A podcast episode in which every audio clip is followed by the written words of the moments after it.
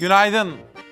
9 Şubat 2022 Çarşamba sabahından günaydın. İsmail Küçükkaya ile Hakikat Yolculuğuna hoş geldiniz.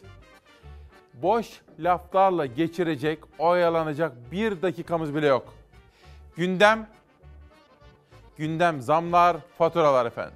Bugün bu sabah buluşmasında zamları, ekonomiyi, hayat şartlarını, geçim koşullarını ve faturaları konuşacağız. Gündem bir bu. İki, Süleymaniye kurtuldu. Hemen Çalarsat gazetesini görelim. Orkun Özgül sizler için çizdi. Çalarsat gazetesinde de göreceksiniz. Dün burada canlı yayında demokrasi platformunda buluştular. AK Partililer ve MHP'liler, AK Partililer ve CHP'liler ve burada uzlaşmaya varıldı. Neler yaşandı? Her birini konuşacağız. Bizim için önemli olan sonuç almaktır. Süleymaniye kurtuldu. Gündem maddelerinden birisi bu. Bir diğeri, esnafın da halkımızın da istediği o elektrik faturalarına ilişkin düzenleme nasıl olacak? Buna bakacağız. Bir başkası, resmi gazetede çok detaylı olarak gündem haline geldi. İncelemeye başladı ekip arkadaşlarım. Başta SMA hastası çocuklarımız ve onların yakınlarını ilgilendiren bir haber. Neler yaşanacak? Ve çevre haberleri. Ülkemizi korumak için manşetler. Ukrayna derken dünyanın manşetleri. Diyarbakır'dan İzmir'e, Sivas'a kadar Türkiye'deki yerel gazetelerin manşetleri. Gördüğünüz gibi sürprizlerimizi de buna dahil edersek olağanüstü bir gün ve günden bizleri bekliyor. Günaydın. Her birinize sağlık dileklerinde bulunurum ve çocuklarımıza da zihin açıklığı diliyorum. Gazeteleri okuyacağız ama tam hazırlıklarımızı yaptık. Sabah 4.30'da uyanmak üzere 9.30'da yatarken bir büyük cinayet, bir hesaplaşma, bir mafya hesaplaşması. Türkiye bugün işte bu cinayeti konuşacak. Buyurun. Sedat Peker'in iddialarıyla gündeme gelmişti. Halil Falyalı silahlı saldırıda yaşamını yitirdi. Saldırganlar adadan sürat teknesiyle ayrıldı. Bu bir manşet. Güne damgasını vuran önemli bir gelişme. Erk Acerer'den bir paylaşım. Peker arşivini ele geçirmişti. Edindiğimiz bilgilere göre Falyalı'nın öldürüşü filmleri aratmayacak kadar profesyonel. Evinin yakınlarında 4x4 aracı otomatik silahlarla tarandı. Saldırganlar adadan sürat teknesiyle ayrıldı. Bir mafya hesaplaşması mı? Nedir? Arkada ne var? Hepsini konuşacağız. Duvardan bir manşet. Halil Falyalı'nın aracının otomatik silahlarla tarandığı sırada eşi ve çocuklarının arkadaki bir başka araçta bulunduğu öğrenildi. Falyalı'nın eşi ve çocuklarının durumunun iyi olduğu açıklandı.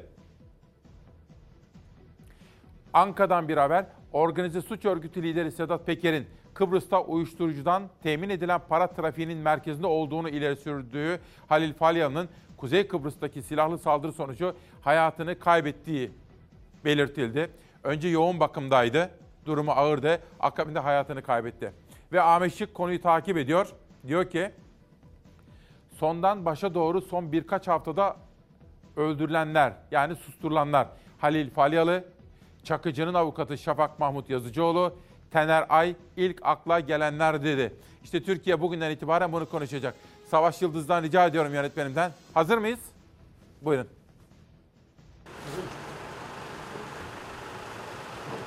Son dönemde sıkça gündemde yer alan isim Halil Falyalı silahlı saldırıya uğradı. İçinde bulunduğu araç silahlarla tarandı. Şoförü olay yerinde kendisi ise kaldırıldığı hastanede hayatını kaybetti.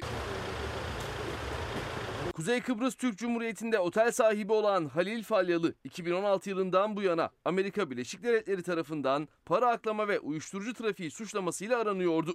Son dönemde ise organize suç örgütü lideri Sedat Peker'in yayınladığı videolarda ortaya attığı iddialarla adından sıkça söz ediliyordu. 2021 yılının Ekim ayında Falyalı Kıbrıs'ta darp, soygun ve zorla alıkoyma suçlamalarıyla tutuklandı, yargılaması yapıldı. Aralık ayında ise takipsizlik kararıyla serbest bırakıldı. Halil Falyalı ve ailesi dün akşam saat 20 sularında Girne'de iki araçla seyir halindeydi. Kimliği henüz belli olmayan kişiler Falyalı ve şoförünün içinde bulunduğu araca silahlarla saldırdı. Silahlı saldırı sonrası Falyalı'nın şoförü olay yerinde hayatını kaybetti. Ailesinin içinde bulunduğu araca ise kurşun isabet etmedi. Ağır yaralanan Halil Falyalı hastaneye kaldırıldı. Halil Falyalı hastaneye geldiğinde ağır yaralıydı. Yapılan ilk müdahalenin ardından Yakın Doğu Üniversitesi Hastanesi'ne sevk edildi. Doktorların müdahalesi sonuç vermedi. Falyalı'nın öldüğü duyuruldu. Saldırıyla ilgili soruşturma başlatıldı. Kıbrıs polisi şimdi Halil Falyalı'ya silahlı saldırı düzenleyen kişilerin peşine düştü. Günün manşeti budur. Zafer Söken bu konuyu takip ediyor. Bu sabah bütün bu detayları sizlere sabah buluşması içerisinde anlatmaya çalışacağız. Ve diğer esas gündem maddelerinden birisi ekonomi, gündem, zamlar, faturalar diyorum. Ve şimdi gazeteleri okumaya başlıyorum. Falyalı cinayetinin perde arkasını konuşacağız. Bugün fanatikle başlıyorum. Burası Kadıköy, buradan çıkış var. Ligde lider Trabzon'dan 20 puan fark yiyen Fenerbahçe'de tutunacak tek dal Türkiye Kupası kalmıştı. Ancak Kadıköy'de yine hüsran yaşandı. İkinci 45 dakikayı 10 kişi oynayan Kayseri 90 artı 3'te eski Fenerli Ramazan Civelek'in baraja çarpıp gol olan friki ile zafere uzandı. Belki de olacakları tahmin eden taraftar tercihini basketboldan yana kullandı. Statta 5000'den az taraftar vardı dedi. Dün akşam ben de izledim. Bu maçı değil, bunu izlemedim. Ama Real Madrid'le oynadı ve işte o öyle önemli galibiyetin manşeti. Burası Ataşehir, buradan çıkış yok. Ataşehir'de ise bambaşka bir atmosfer hakimdi. Ülker Arena kapalı gişeydi. Büyük yıldızlarından yoksun Fenerbahçe 9 maçtır kazanan Euroleague lideri Real Madrid'e karşı müthiş bir savaş verdi. İspanyol devi ilk yarıda sadece 17 sayı atabildi. Maçı da 15 sayı farkla kazanan basketbol takımı Kadıköy'e mesaj gönderdi dedi. Yani takım böyle olur, takım ruhu böyle yansıtılır dedi. Taraftarla oyuncular işte böylesine bütün olursa başarı gelir mesajı verdiler. Gerçekten güzel ve heyecanlı bir maçtı. Ambiyans da yani görüntü de çok güzeldi. Böyle sarı sarı papatyalar gibiydi salon. Geçelim bir başka gazeteye. Enflasyonun uğramadığı tek yer meclis lokantası. Milletin vekilleri ucuz yemek yiyebiliyorsa millet niye yiyemiyor? Meclis lokantasında yemekler nasıl ucuza mal ediliyorsa mal ediliyorsa aynı formül vatandaşlar için de uygulansın. Zam mağduru halkında karnı doysun. Bu haberi izleyelim. Gece bir zam geldi. Yine maalesef. Ben de isterim size böyle sadece güzel haberler vereyim. Ne zam mıymış? İndirimler haberi vereyim. Ne cinayetmiş? Yaşamdan manşetler vereyim. Umutlu çocuklarımıza işte şimdi çocuklarımız okula gidecekler. Ama heyhat. Zamsız sabah olmuyor ki. Biz petrol fiyatı artsa da zam görüyoruz. Petrol fiyatı artmasa döviz artsa da zam görüyoruz. Döviz sabit kalsa da bu sefer petrol fiyatları arttığı için zam görüyoruz. Ne oluyor biliyor musunuz Merve Hanım? Biz her türlü zam görüyoruz. Akaryakıtta zamların ardı arkası kesilmiyor. Günden güne bir aracın deposunu doldurmanın bedeli daha da ağırlaşıyor. Bunun nedeni sadece dünyada artan enerji fiyatları değil. Uzmanlara göre hükümetin izlediği yanlış ekonomi politikasından dolayı Türkiye bugün daha da pahalıya alıyor ham petrolü. Türk lirası değer kaybetmeseydi, stabil devam etseydi. Ama dünyada bu benzin fiyatları, petrol fiyatları artışı olsaydı o zaman şunu derdik. Evet dünyada bir kriz oldu. O krizin bedeli bize de yansın. Ama bize üç kat yansıyınca e o zaman insanlar da artık elim yanıyor demeye başladılar. E evet dünyada sorun var ama biz o sorunu çok daha büyük bir hale getirerek Türkiye'ye taşıdık. Bu tablo sadece son 39 günü kapsıyor. Yılbaşından bu yana akaryakıt ürünleri tam 12 defa zam gördü. Son gelen zammın ardından motorinin litresine dünden bugüne 80 kuruş daha fazla ödüyor tüketici ve benzine de zam yolda. Motorinin ardından benzinin litresi de 15 lirayı aşacak. Özellikle Eylül ayından bu yana benzin ve motorindeki fiyat artışlarının temel nedeni döviz kurları yani Türk lirasının değer kaybıydı. Hükümetin Türk lirasının değer kaybetmesine neden olan politika tercihleri oldu. Geçen yıl Eylül ayında ham petrolün varil fiyatı 70 dolardı. Aradan geçen 5 aylık sürede bugün 90 doları aştı. Dolar o günlerde 8 lira 30 kuruş civarındaydı. Bugün 13 lira 64 kuruş. Türkiye bir varil ham petrole 581 lira öderken 1268 lira ödüyor artık. 687 lira daha pahalı. Petrol fiyatı artmasa da mesela döviz arttığı için Türkiye'de zamlar oldu. Eylül ayında 70 dolar petrolün fiyatı, dolar 8.3, Kasım ayında da petrol 70 dolar mesela. Ama biz Eylül ayından daha fazla benzinin litresine para ödüyorduk. Niye? Çünkü dolar 8.3'ten 12 liraya gelmişti. Yani %50'ye yakın artmıştı. Uzmanlara göre hükümet artan enerji fiyatlarının etkisini hafifletici adımlar atmak yerine tam tersi bir yol haritası çizdi. Merkez Bankası'nın üst üste faiz indirimine gitmesiyle birlikte yükselen dolar karşısında Türk lirası büyük değer kaybetti. Oysa bugün dolar bu kadar yükselmeseydi, Eylül ayındaki seviyede kalsaydı Türkiye bir varil ham petrole 497 lira daha az ödeyecekti. Arada neredeyse yani yarı yarıya fark vardı. Sadece yüzde 30 zam gelecekti mesela petrolün varil fiyatına. Şu an yüzde 118 zam gelmiş oldu. Eğer ki biz Türk lirasına değer kaybettirmeseydik bu kadar fazla göz göre göre bile bile bugün hem benzini hem motorini daha ucuza alacaktık. Hükümet belki daha fazla vergi toplayacaktı bu benzinden ve motorinden. Artı birçok noktada da sübvansiyon yapmayacaktı. Bütçenin üzerindeki yük azalmış olacaktı. Akaryakıttan zam haberleri ard arda geliyor. Son olarak benzine 71 kuruş zam yapıldı. Bir gün önce motorin 80 kuruş zamlanmışken bugün itibariyle benzinin litresine gelen yüksek miktardaki zamla her iki yakıt türünde de litre fiyatları 16 liraya dayandı. Son zamdan sonra Ankara'da ortalama 14 lira 56 kuruştan satılan benzinin litre fiyatı 15 lira 27 kuruşa çıktı. Benzinin litresi İstanbul'da 14 lira 47 kuruştan 15 lira 18 kuruşa, İzmir'de ise 14 lira 58 kuruştan 15 lira 29 kuruşa çıktı. Akıl alır gibi değil. Geldiğimiz rakamlar, ulaştığımız fiyatlar bu zamlardan sonra faturalarda gördüğümüz manzara akıl alır gibi değil. Bir izleyelim. Diyor ki aile sağlığı merkezleri ticarethane midir? 11.420 lira fatura geldi. 11.420 lira bir aile sağlığı merkezine. Vatandaşa hizmet veren yerler neden ticarethane statüsünde diye Enerji Bakanlığı'na ve Sağlık Bakanlığı'na soruyor. Dün Ankara'dan bir arkadaş aradı. Küçük bir hastanemiz var dedi. Yani nasıl diyeyim? Havaalanı taraflarında bir yerlerde. Detay vermeyeyim. Bana dedi ki bu hastaneyi biliyorsun sence ne kadar elektrik faturası gelmiştir dedi. Rakam söyledim. Çık çık çık çık. Sonunda çıkmaktan yoruldum. 190 bin lira elektrik faturası gel. Ya dedim fabrika mı orası? Geçen aylarda nasıl dedim? 25 bin, 30 bin bilemedin 40 bindi dedi. 190 bin lira. Abi dedim, hocam dedim kapat. Kontağı kapat git en iyisi. 190 bin lira elektrik faturası ödedikten sonra bilemiyorum.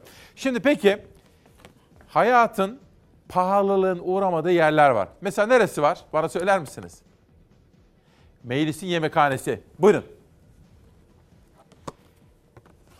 Türkiye Büyük Millet Meclisi Eğitim ve Sosyal Tesisi. Yani meclise gittiğinizde, mecliste orada yemek milletvekillerimiz yediğinde bakın şöyle bir fatura geliyor. Adana kebap yerse 18 lira. Bir ayran, büyük ayran 2,5 lira. Ciğer şiş ızgara 46 lira ama 2 tane. Yani 23 lira. Çay 12 çaya 18 lira ödüyorsun. Fırın sütlaç 4 lira. 2 tane yerseniz 8 lira. Kıymalı pide 12 lira. Yumurtalı da olsun derseniz, kıymalı yumurtalı pide yemek isterseniz 14 lira. Bir çay, işte o çaylardan 3.75.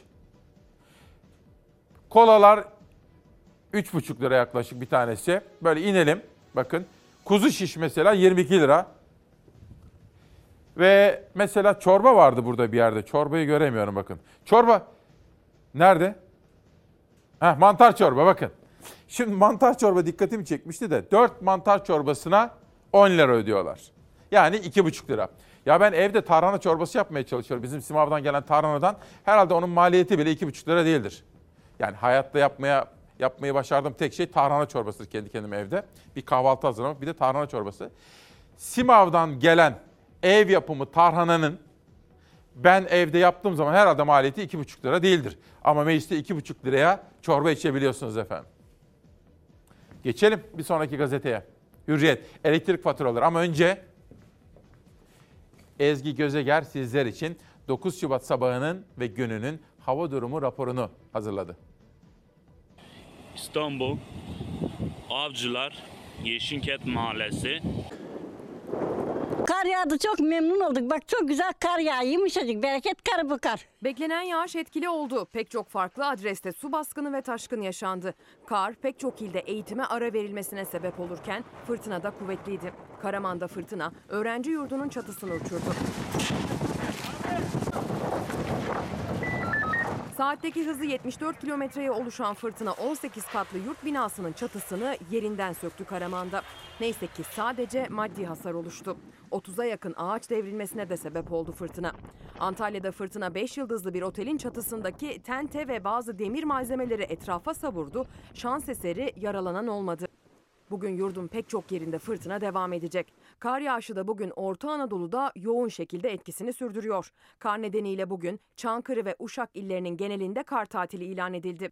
Tunceli merkezle Ovacık, Nazimiye ve Pülümür ilçelerinde, Konya, Akşehir'de ve Denizli, Çameli'de de kar tatili var bugün. Taşımalı eğitimin durduğu adreslerse şöyle. Kütahya, Bilecik, Afyonkarahisar'a bağlı Dinar ve Daskırı ilçeleri, Çanakkale'nin 4 ilçesiyle Balıkesir, İrvindi ve Manyas'ta bugün taşımalı eğitime ara verildi. İzmir'in yükseklerine de kar yağdı. Bayındır'da, Karşıyaka ve Menderes'in yükseklerinde kar vardı. İzmir-Manisa yolunda da gece kar etkili oldu. Sadece kar değil sağanak da yaşamı aksattı pek çok noktada.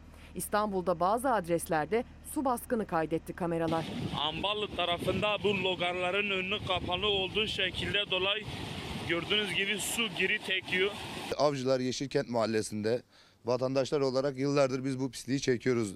Bacalar yüzünden, İSKİ'nin hatasının yüzünden yıllardır biz bunu çekiyoruz. İstanbul Avcılar'da evi su altında kalan vatandaş isyan etti. Her yağmurda evini su bastığını söyleyen vatandaşın eşyaları kullanılamaz hale geldi. İSKİ yetkilileri bize dedi ki bu işi çözeceğiz. Ama yıllardır çözülmedi. Beykoz'da dere taştı, yol su altında kaldı. Mahsur kalan 3 kişi 2 saatin sonunda kurtarıldı. Şurada çalışıyorduk. Ee, Dışarı çıktık.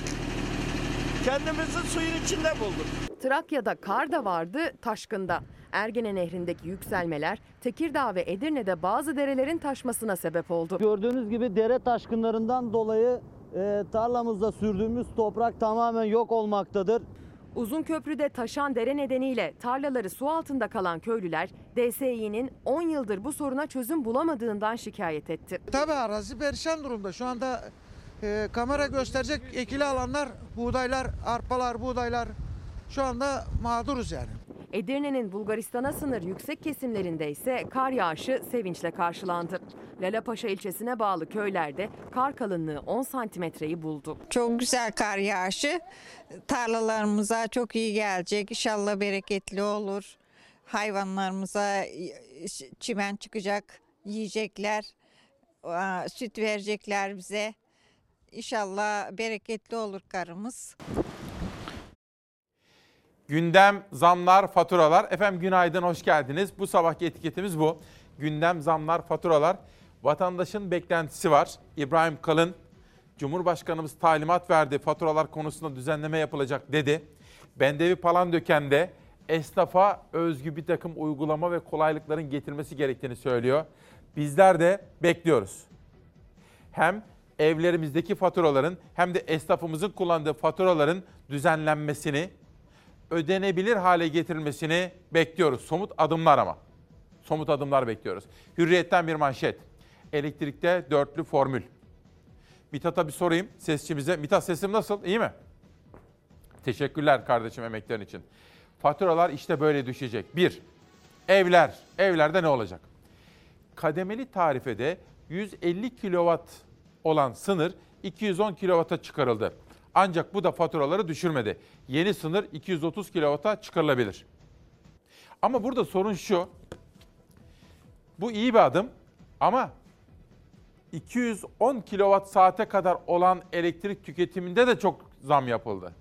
Yanlış hatırlamıyorsam %50 idi. Dolayısıyla yapılan zamların azaltılmaması, en azından bir kısmının geri alınmaması halinde bu sınırın yukarı çıkarılması çok da fayda sağlamıyor. İki, esnaf, esnafa özel çalışma. Hani bende falan dökende bekliyoruz dedi ya o. Kademeli tarifede esnaf yer almamıştı. Yeni çalışmada esnafa özel bir tarife üzerinde duruluyor. Ancak bunun nasıl olacağı henüz net değil. Yani küçük esnafı korusunlar efendim. Küçük esnafı. 3.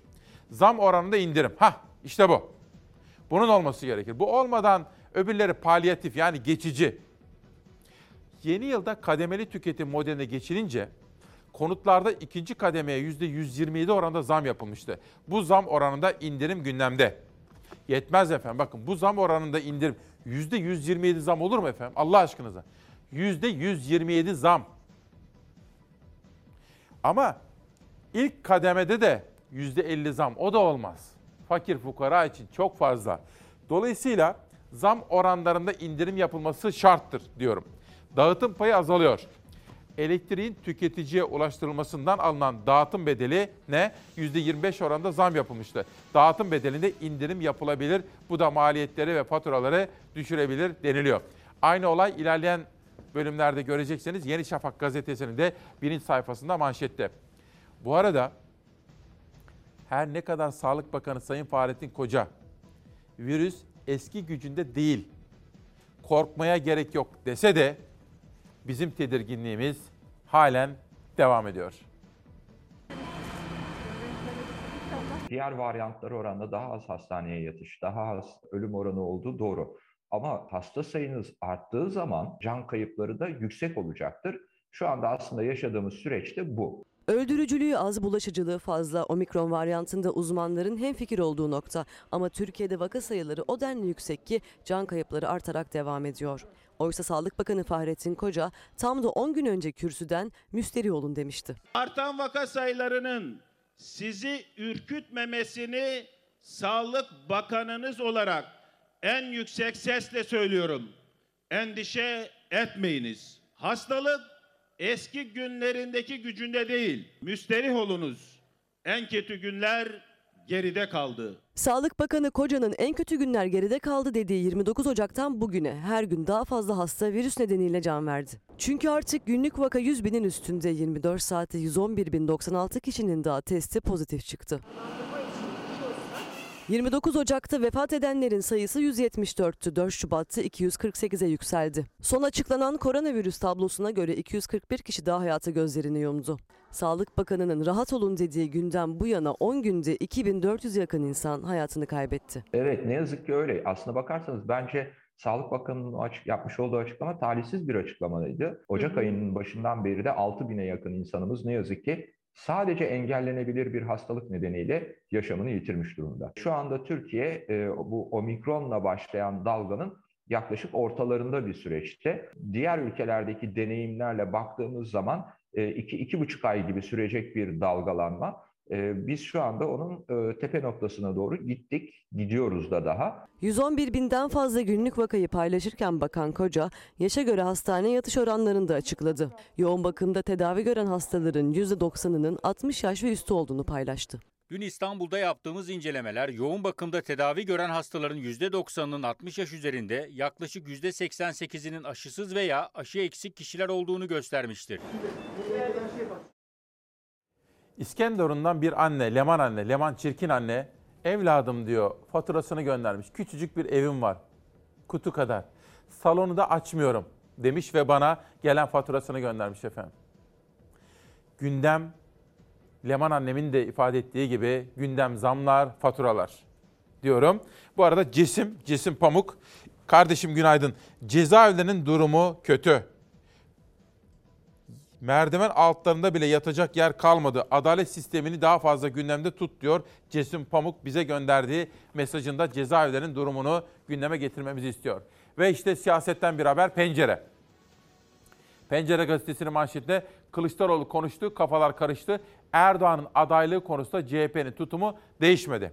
Efendim ilerleyen dakikalarda detaylandıracağım. Şöyle, Cumhurbaşkanı Recep Tayyip Erdoğan iki kere Cumhurbaşkanı adayı olduğu için, iki kere seçildiği için seçim zamanında yapılırsa aday olamaz diye bir teori var. Ama Devlet Bahçeli buna yönelik bir çıkış yaptı. Gerekirse yasal anayasal düzenleme ne gerekirse yaparız dedi.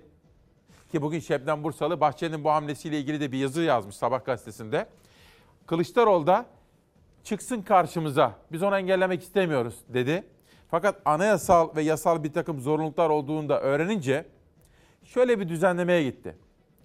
Belki de kimi AK Partili kurmayların ifade ettiği gibi olması gereken zamanında değil de birkaç ay bile erkene alınırsa Erdoğan'ın aday olmasında beis yok denilmekte. Dolayısıyla önümüzdeki süreçte bunları göreceğiz. Ama benim ifade etmeye, izah etmeye çalıştığım bu hususu biraz sonra bir parça daha anlaşılır, bir parça daha yalın bir şekilde sizlere anlatacağız. İçinde CHP var, AK Parti var, MHP var. Farklı kesimlerin görüşleri de olacak. Şimdi bir sonraki detay. Bakalım ne geliyor pencereden. Peker'in iddialarıyla gündeme gelen kumarhane patronu Falyalı öldürüldü. Organize suç örgütü lideri Sedat Peker'in videolarındaki iddialarla gündeme gelen Halil Falyalı'nın Girne'de düzenlenen silahlı saldırıda öldürüldüğü bildirildi. Saldırıda Falyalı'nın şoförü de öldü. Sedat Peker, Falyalı'nın Kıbrıs'ta uyuşturucudan temin edilen para trafiğinin merkezinde olduğunu iddia etmişti. Yetkili makamların açıklamalarına göre bir otelden evine gitmek için yola çıkan Halil Falyalı'nın içinde bulunduğu araç evine çok yakın bir noktada pusu kuran kimliği belirsiz kişi ya da kişilerce otomatik silahlarla yaylım ateşine tutuldu. Saldırıda ağır yaralanan Falyalı tüm çabalara rağmen kurtarılamadı. Polis açıklamasında olayla ilgili geniş çaplı soruşturma sürüyor denildi. Falyalı'nın eşi ve çocuklarının durumunun iyi olduğu öğrenildi.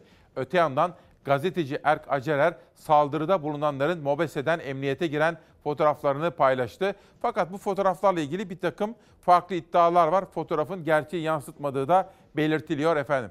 Bunu da yine bugün takip listemize aldık. Bu arada havalar soğuk, yağışlı. Kaz Dağları Türkiye'nin ciğeri, oksijen deposu. Ama şu anda orada filmleri aratmayacak görüntülerle bir kurtarma operasyonu gerçekleştiriliyor. Askeri personeli taşıyan 3 araç ve yol açma çalışmasında görevli belediye ekipleri yoğun kar ve tipi nedeniyle Kaz Dağları'nda mahsur kaldı. 21 kişiyi kurtarmak için zamanla yarışılıyor. 17 askeri personel 4 belediye görevlisi kar ve tipi nedeniyle mahsur kaldı. Askerler görev yaptıkları Hava Radar Komutanlığı'na gidiyordu. Belediye görevlileri de karlı yol açmaya çalışıyordu. 21 kişi daha fazla ilerleyemedi yolda mahsur kaldı. Mahsur kalanların bulunduğu yeri tespit eden ekiplerin hayat kurtarmak adına zaman yarışı başladı. AFAD, UMKE ve jandarma ekipleri iş makineleriyle yollara düştü. Yol boyunca sık sık 2 metre kar kalınlığıyla karşılaşan ekiplerin mahsur kalanları 500 metre kala önlerine kardan duvar çıktı. Karın 3 metre duvar ördüğü noktada iş makineleri yetersiz kaldı. Devlet Su İşleri'ne ait 60 tonluk bir dozer bölgeye gönderildi. Balıkesir valisi Hasan Şıldak 21 kişinin araç içinde bulunduğunu, araçların yakıtının olduğunu bildirdi. Kurtarma ekiplerinin mahsur kalan kişilere çok yaklaştığı bölgede paletli ambulanslar da mahsur kalanlar için hazır bekliyor. Hem sağlıkla ilgili hem de Kaz Dağları'ndaki gelişmeleri de Beyza Gözeyik sizler için takip ediyor. Herhangi bir gelişme olduğu zaman yeniden haberleştireceğiz. Bilgilerinizi güncelleyeceğiz. Sırada Antalya'dan bir başka haberimiz var. Bu arada Tonguç ailesinin gençleri, çocukları okula gidiyorlar. Başta onlar. Sonra Eren kardeşim diyor ki haber izlemeyi hiç sevmem ama her sabah Fox Haber izliyorum. Sabahları Fox'u açmadan güne başlayamam. Çok güzel haber anlatıyorsunuz diyor. Estağfurullah. Tarafsız ve net diyor. Bakın Eren kardeşim mesajını şöyle bir gösterelim de o da okula giderken ona zihin açıklığı dileyelim. İşte hem Tonguç ailesinin çocukları hem Eren bütün çocuklarımız. Arkadaşlar her şey sizler için. Bütün bu çaba var ya bu çaba. Yalnızca aydınlık bir gelecekte sizler güzel güzel huzurla yaşayın. Gerçek ve tam demokraside, müreffeh bir ülkede yaşayın diye. Bütün bu çaba bunun için. Şimdi Cumhuriyet. Veriler tencerenin daha zor kaynayacağını gösteriyor. Mutfakta kriz şimdi başlıyor. Ali Can Polat'ın haberi. Ekonomik kriz nedeniyle çarşı pazarda yarım kilo ve tane ile alışveriş dönemi başlarken hükümetin %23'lük enflasyon hedefi ancak hayal olarak kaldı. Çiftçilerden bazılarının gübre ve mazot fiyatlarındaki aşırı yükselme nedeniyle alanlarını daralttığı, bazılarının da hiç ekim yapamadığı belirtildi. Ziraatçiler ve uzmanlar elektriğe zam demek çiftçi su bulsa bile çıkaramayacak demektir. Ayçiçeği, şeker pancarı, mısır gibi ürünlerde bizi çok zor günler bekliyor. Seraları ısıtamıyoruz. Verim düşünce fiyat artıyor. Yazın domates bile bulamayacağız. Krizden çıkışın tek yolu tarım dedi efendim. Önceki gün Fatih Altaylı'nın konuğu Alanya'dandı. Alanya'dan konukları vardı. Hem bilim insanları hem tarımla uğraşanlar vardı. Organik tarım, tropikal meyvecilik, Türkiye'nin tarımda aslında üretimi artırması, verimliliği yükseltmesi için yapılması gerekenleri konuşuyorlardı. Habertürk'te ilgi çekici bir programdı. Hadi şimdi hep beraber Antalya'ya gidiyoruz. Bir göl ve zehirlenmenin perde arkası.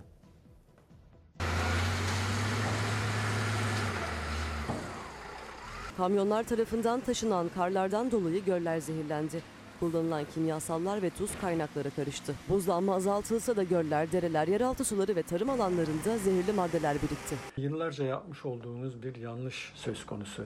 Bu da yolların temizlenmesiyle buzlanma için alacağımız önlemlerde kullandığımız maddeler.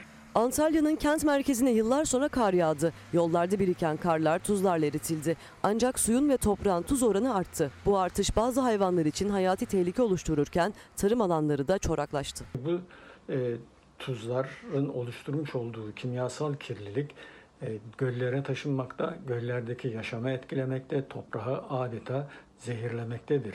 Bunun yanı sıra bu tür karların da alınıp göllere, göletlere, nehirlere taşınması da çok tehlikeli olan bir durumdur. Göl uzmanı Doktor Erol Kesici göletlere karışan zehirli maddeler konusunda uyarıyor. Kesici'ye göre kimyasal atıklar değil, karla mücadele için kullanılan tuzlara organik çözücüler eklenebilir. Böyle kimyasalların yerine kullanılan bu organik çözücüler e, metrekareye 50-60 gram kullanıldığı zaman e, çok önemli bir çözücülük sağlamakta. Zehirli etkisi, toksik etkisi en aza inmektedir. Kar ve buzlanma ile mücadelede göllerin zehirlenmesiyle istenmeyen durumlar yaşandı. Ancak Antalya'da yıllar sonra yağan kar yeraltı sularını da uzun bir aradan sonra besledi. Kar yağışlarının kalıcı olması çok umut vericidir. Çünkü kalıcı sular e, göllerimizdeki, nehirlerimizde, yeraltı sularımızdaki su seviyesinin artmasına, tarım için yorgan görevi e, görmesine neden olmaktadır.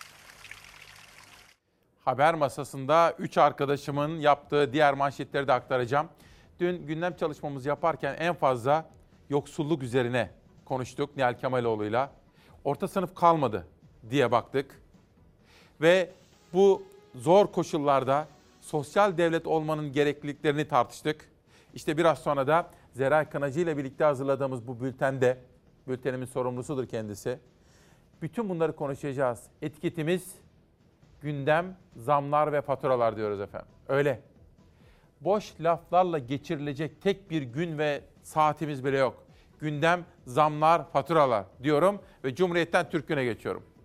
Ukrayna'yı da, Ukrayna'daki riski de konuşacağız gayet tabii ki. Tehlikeli restleşme diyor Türk Gün.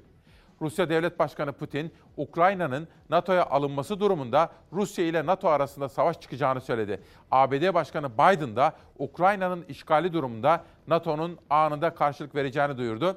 İlerleyen dakikalarda bakınız dünya gazetelerini de aktaracağım.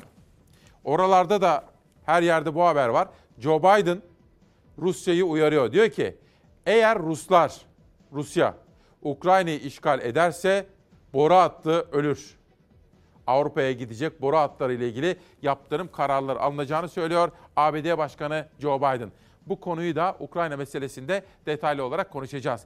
Bir gün gazetesine geçeceğiz. Bir gün gazetesinden de sizlere bu sabah paylaşmak üzere iki ayrı detay seçtim. İşte manşetlerden biri. Beyaz önlükleri grev önlüğü oldu. Sağlık emekçileri tüm yurtta greve gitti. Sağlık çalışanları Türk Tabipleri Birliği'nin çağrısıyla çalışma alanlarının ve koşullarının düzeltilmesi, sağlıkta şiddetin son bulması için ülke genelinde iş bıraktı.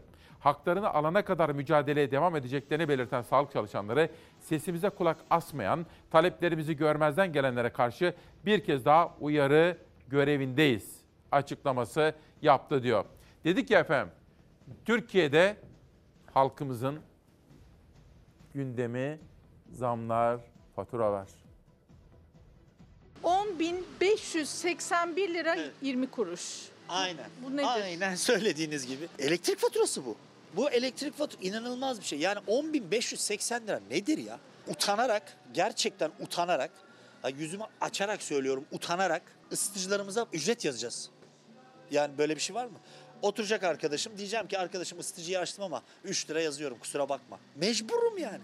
Utana sıkıla kahvesine zam yapmıştı faturası geçen ay 5800 lira gelince. Aynı 50 metrekarelik kafeye bir ay sonra 10.581 lira elektrik faturası geldi. Şimdi kahveye çaya daha fazla zam yapamayacağı için ısıtıcı açtığı masadan ücret almaya başlayacak. Bazı kafelerde bu uygulama başladı. Adana'da fatura yakma eylemi, Balıkesir Burhaniye'de zam protestosu vardı. Aydın'da berber ısıtıcısını kapattı, komşu lokantanın közüyle ısındı. Lokantacı arkadaş veriyor böyle bir kürek, kürek köz. Onları tıraş edip de 1000 lira, 1500 lira fatura ödeme ihtimalim yok. Çok zor sü- süreçteyiz ya. 45 milyar. 45 bin lira. Evet. 45 bin. Daha önce ne kadar geliyordu? 14, 15. Görünce ne yaptınız? Şok oldum ne ne yapacağım? 600 elektrik, 800 küsür lira doğalgaz geldi. Aşırı yani. Görünce ne düşündünüz? Ne yapacağız? Şok olduk. Bizim Taksim'deki şubeye 6 milyar gelirken 18 milyar gelmiş. Eve 250 verirken 700 milyon gelmiş. Bu gidişte yani kurtaramayız, kapatırız. Dükkanları kapatırız vallahi. Evlere, iş yerlerine elektrik faturaları ateş düşürdü. Esnafından emekliye, sanatçıdan işçiye, beyaz yakalı çalışana herkes tepkili.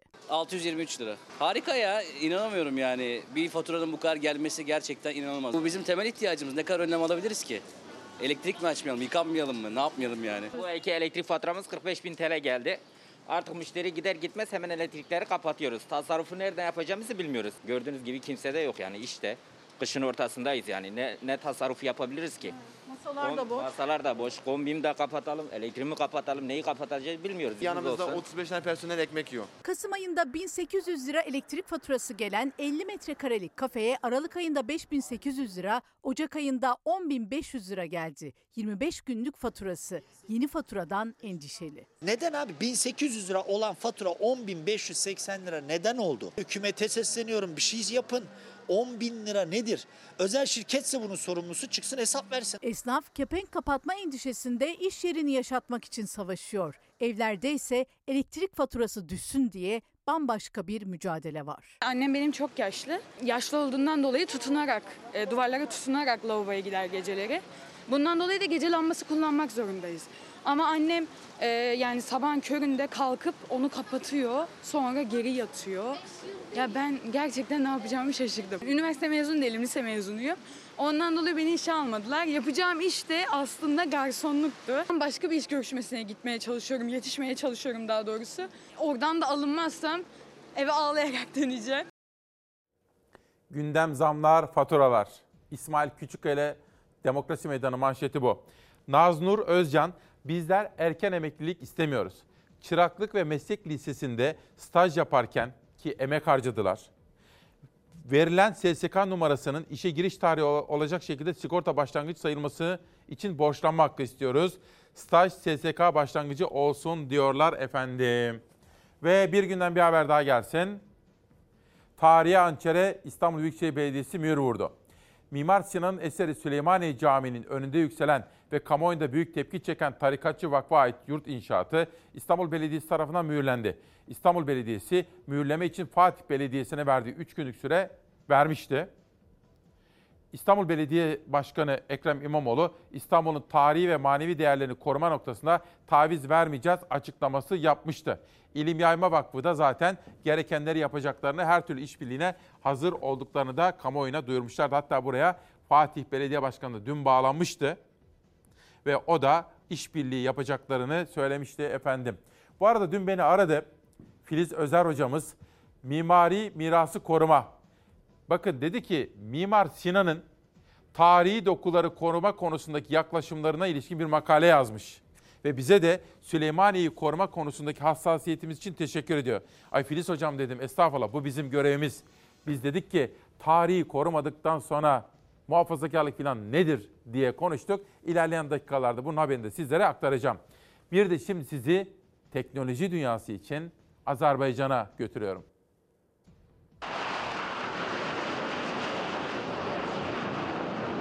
Değerli dostlar, bugün bizi tüm samimiyeti ve sıcaklığıyla karşılayan Bakü'de evimizdeyiz. Tek millet olarak yine yan yana yine beraberiz. Teknofest ülke sınırlarını aştı. Ayakları yere basmayan festival olarak tanımlanan teknoloji oluşumu bu bahar kardeş ülke Azerbaycan'da teknoloji rüzgarı estirecek. Teknofest aynı zamanda adına milli teknoloji hamlesi dediğimiz bir hareket. Dünyanın en büyük havacılık, uzay ve teknoloji festivali Teknofest'in tanıtım toplantısı dün Bakü'de yapıldı. Yönetim Kurulu Başkanı Selçuk Bayraktar Teknofest'in nasıl büyüdüğünü anlattı. Şayet Türkiye dışında bir Teknofest gerçekleştireceksek bunu ilk olarak kader birliği yaptığımız can kardeşlerimizin topraklarında yapmalıyız dedik. Bu sebeple Türkiye dışındaki ilk Teknofest'i Azerbaycan'da yapıyoruz. Bayraktar bu yıl Türkiye'deki festivali Samsun merkezli olmak üzere Karadeniz'de düzenleyeceklerini, Azerbaycanlıları Teknofest Karadeniz'e davet ettiğini belirtti. Selçuk Bayraktar konuşmasında yüksek teknolojiyi kimseye bağımlı olmadan kendimiz geliştirmeliyiz vurgusu yaptı. Unutmayalım ki bağımsızlığımız için milli bir savunma sanayine sahip olmamız şart. Teknofest yarışmalarına katılan teknolojiye meraklı gençlerin bugün kendi girişimlerini kurduklarını hatırlatan Bayraktar, Azerbaycan'da da Teknofest için herkesi yarışmalara başvurmaya davet etti. Teknofest Azerbaycan'da ilk yılında yoluna 10 yarışmayla başlıyor. Tüm teknoloji meraklarını ellerini çabuk tutup 17 Şubat'a kadar bu yarışmalara başvuru yapmaya çağırıyorum. 26-29 Mayıs 2022 tarihleri arasında Bakü'de yapılacak festivalin tanıtım toplantısına katılan Azerbaycan Dijital Kalkınma ve Ulaştırma Bakanı Reşat Nebiyev tüm gençleri Teknofest'e katılmaya davet etti. Teknofest'in ilk dəfə Türkiyə hüdudlarından kənarda Azərbaycanda keçirilməsi hesab edirəm ki, bir daha Azərbaycan-Türkiyə dostluğunun, qardaşlığının və strateji müttəfiqliyinin də bariz nümunəsidir.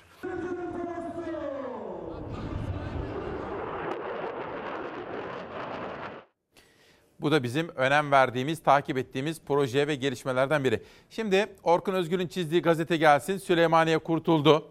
Bu ana gündem maddelerimizden birisi.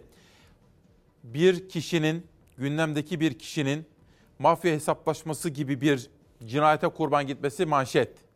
Ekonomi ve faturalar bir başka manşet. Bunun dışında meslek büyüğümüz Uğur Dündar'ın İlker Başbuğ'la yapmış olduğu bir röportaj. Millet olarak ne yapsak Atatürk'e olan borcumuzu ödeyemeyiz diyor İlker Başbuğ. Bu röportajın hemen yanında Deniz Zeyrek'in gündeminde de Süleymaniye var. O da Fatih Belediye Başkanı'nı eleştirmiş. Dünkü bizim programda yaptığı açıklamalardan yola çıkarak Deniz Zeyrek bu konuyu gündemde tutmaya çalışıyor. İyi yapıyor. Bu arada Sözcü ailesine bir başsağlığı dilememiz gerekiyor. Bakın. Sözcü gazetesi genel müdürü Asım Akgül'ün sevgili annesi Zeynep Akgül vefat etmiş efendim. Kendilerine sabır ve başsağlığı diliyorum. Gündemde işçi eylemleri var. Hak arama mücadelesi veren emekçi kardeşlerimizin mücadelesi gündemdeki yerini koruyor. Derinleşen yoksulluk ve bu yoksullukta nasıl mücadele edeceğiz? Bugün Bir Gün Gazetesi'nde uzmanlarla konuşmuşlar. Onur Alp Yılmaz, Yavuz Çobanoğlu ve Ulaş Tol ile röportajlar yer almış. Bunları konuşacağız. Bunun dışında Cihangir Akşit, Çiğiltepe, Miralay Reşat kitap okuyacağız efendim mutlaka. Bizim ihtiyaç duyduğumuz şey daha çok kitap okumak. Şu anda gündeme aldığım, takip ettiğim hemen hemen her gün uzmanlarla konuştuğum bir konu 28 Şubat konusunda Alican Türk'ün Bitmeyen Sömürü isimli kitabı da bizimle birlikte. Ve şimdi benden sizlere birer fincan sade Türk kahvesi.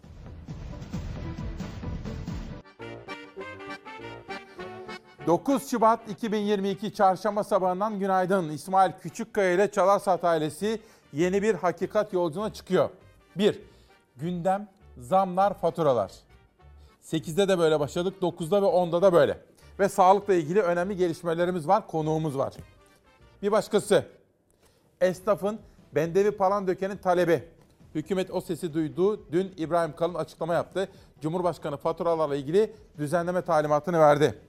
Bütün bunları konuşurken bir taraftan gelin Edebiyatçı Ahmet Ümit, Sedat Peker'in ifşa ettiği şahıslar teker teker öldürülüyor.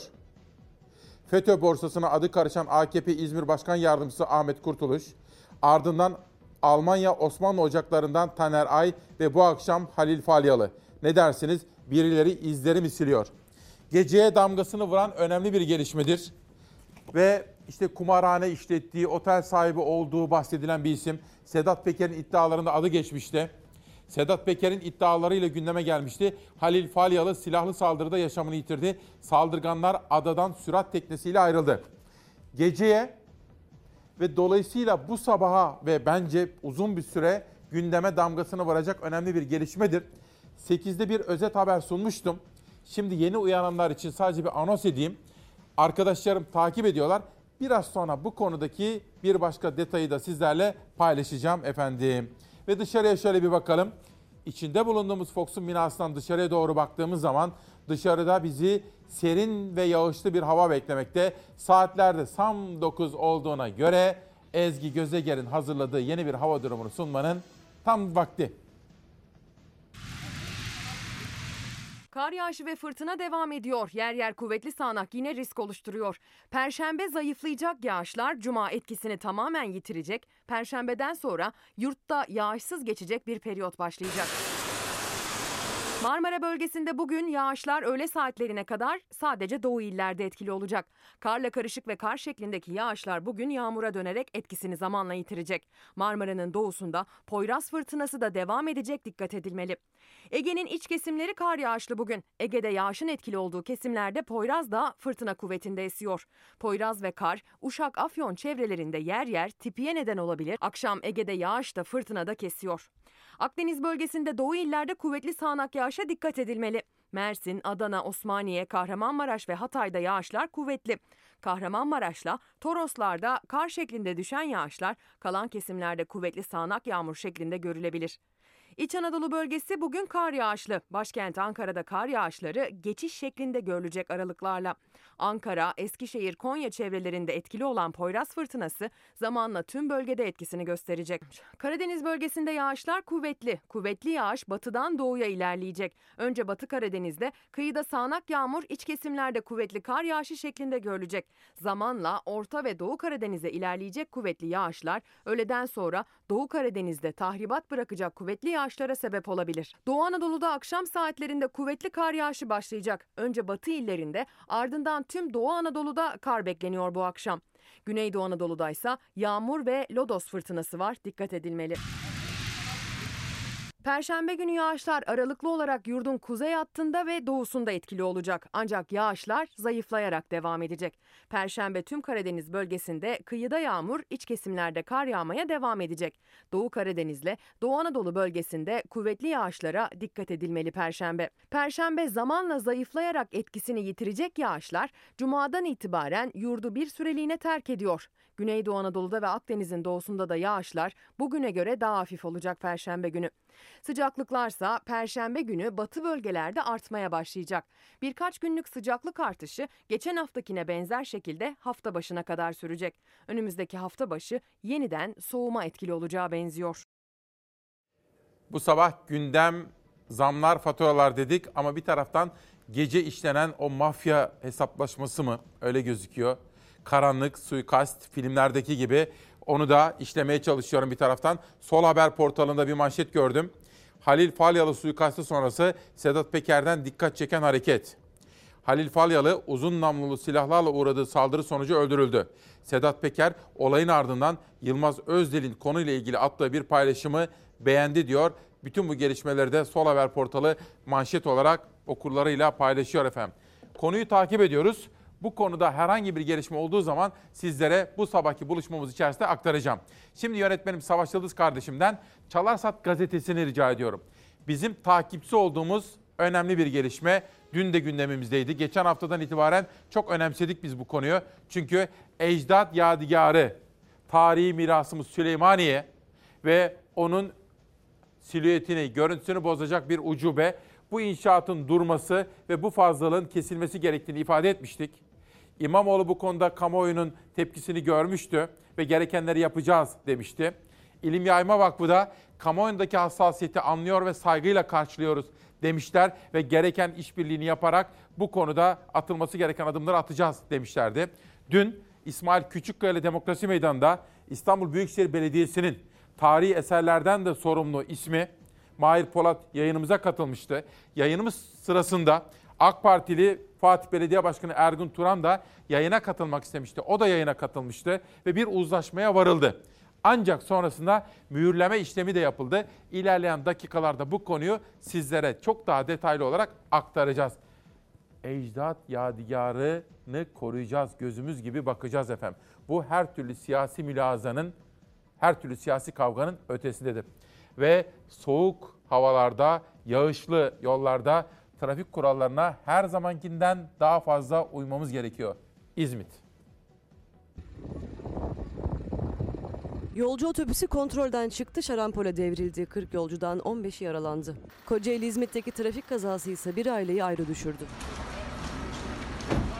Yoğun kar yağışı yüzünden Afyonkarahisar Konya Karayolu'nda 40 kişiyi taşıyan yolcu otobüsü kontrolden çıktı. Şoförün direksiyon hakimiyetini kaybettiği otobüs şarampole yuvarlandı.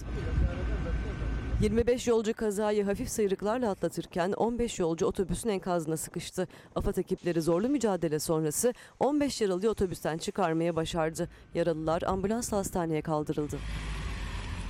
Kocaeli İzmit'teki trajik kaza bir aileyi ayrı düşürdü. İzmit Gazanfer Bilgi Bulvarı Santral rampasında aracı kullanan Murat Sönmez direksiyon hakimiyetini kaybetti. Yağıştan dolayı ıslak rampanın zemininde savrulan araç önce kaldırıma çarptı ardından 1,5 metre yüksekliğindeki duvardan düştü. Aile Sağlığı Merkezi'nin duvarına çarparak duran araçta Pamuk Sönmez olay yerinde, Murat Sönmez kaldırıldığı hastanede hayatını kaybetti. Çiftin kızları Nazlı Sönmez'in de durumunun ağır olduğu açıklandı.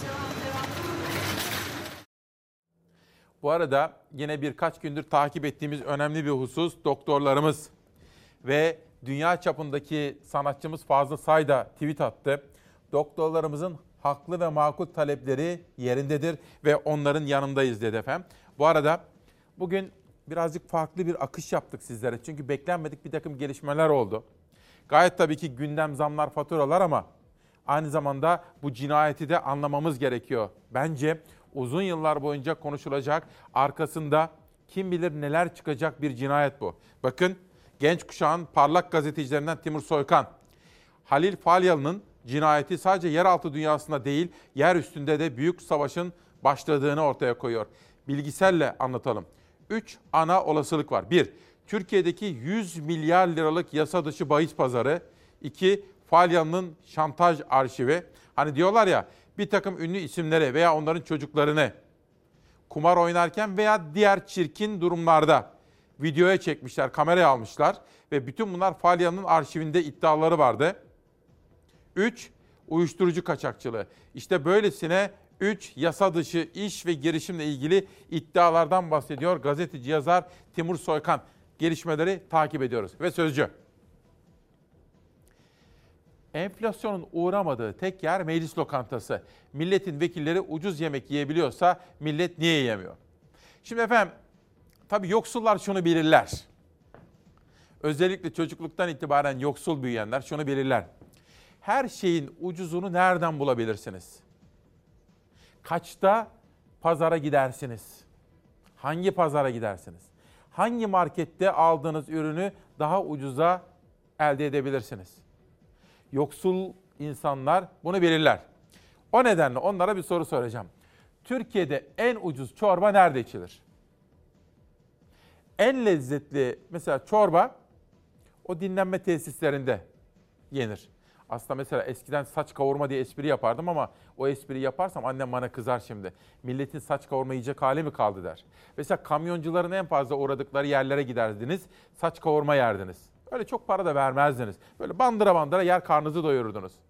Yoksullar da yapabilirlerdi bunu. Şimdi bir tas çorba iki buçuk lira nerede biliyor musunuz? Mecliste. Tarifiyi gösteriyorum. Buyurun Savaş gel. Mecliste bir Adana kebap 18 lira. Bir büyük ayran 2,5 lira. İki ciğer şiş ızgara 46 lira. Demek ki bir tanesi 40, 23 lira. 12 adet çay 18 lira. Fırın sütlaç 4 lira. Ki benim en sevdiğim tatlıdır bilirsiniz. En sevdiğim yemek kuru fasulyedir.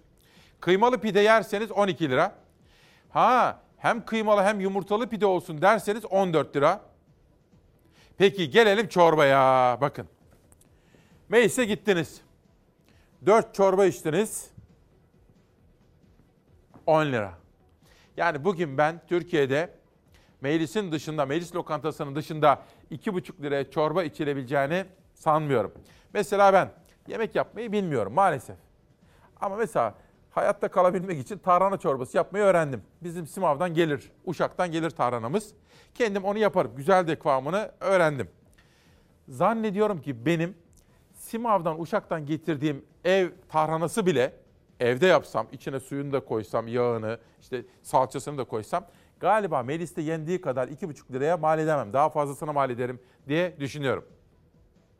Ya siz? Peki. Dün de gündeme taşımıştık. Pazartesi sabahı İstanbul Tabip Odası Başkanı Profesör Doktor Pınar Sayıp hocamız buraya da gelmişti. Doktorlarımızın haklı taleplerinin yerine getirilmesi ve onların ihtiyaçlarının karşılanması gerekiyor. Emek bizim, söz bizim. Direne, direne kazanacağız. Bizleri duymazsanız, bizim sözümüzü dinlemezseniz bu sistemin altında yıkılıp kalırız. Gittikçe pahalılaşan, e, zorlaşan hayat koşulları, kabaran faturalar önünde artık sağlıkçı son noktaya gelmiş, tükenmişlik durumuna düşmüş durumdadır. İstanbul, Ankara, İzmir, Mersin, Gaziantep, Diyarbakır. Türkiye'nin dört bir yanında hekimler, sağlık çalışanları bir kez daha iş bıraktı. Beyaz greve başladı. Oyalama değil, hakkımız olanı istiyoruz diyerek. Ama bazı yerlerde polisin sağlıkçılara müdahalesi vardı. Van'da 10 sağlık görevlisi gözaltına alındı. Tamam pankartı alın. Bırakın. Bırakın. Onur kırıcı bir şekilde ne dediler? Söyledin mi söyledin mi? Parayı söyledin mi? Maaşlarına mı yansıyacak? Maaş emeklilik dahil. Ne söyledin sen? Para pul söylemedin. Hiç söylemiyorum. Yok efendim söylemiyorsun. Evet. Söylemeyeyim efendim. Ardından mecliste hekimlerin bir kısmının maaşını iyileştiren bir yasa tasarısı geçti. Daha iyisini getireceğiz diye söz verdiler. Bu sözün yerine getirilmesini bekliyoruz. Özlük haklarının iyileştirilmesini isteyen sağlıkçılar Türkiye genelinde 81 ilin tamamında greve gitti. Sokaklarda seslerini duyurabilmek için eylemdeler. Çünkü onlar önce söz verilen sonra vazgeçilen düzeltmelerle ilgili yeni kararın açıklanmasını istiyorlar. Emeklerinin karşılığını gördükleri bir çalışma ortamı için mücadele ediyoruz. Tüm sağlık çalışanlarının sorunları ortak. O sorunlar karşısında beklenen çözüm talepleri de bu nedenle Türkiye genelinde ortak bildiri okundu. Sağlığa bütçeden daha fazla para ayrılması, emekli aylıklarının emsalleriyle kıyaslanamayacak ölçüde düşük olması sebebiyle sağlık çalışanları emekli olduktan sonra da çalışmak zorunda kalmaktadır. Oyalama değil, hakkımız olanı istiyoruz.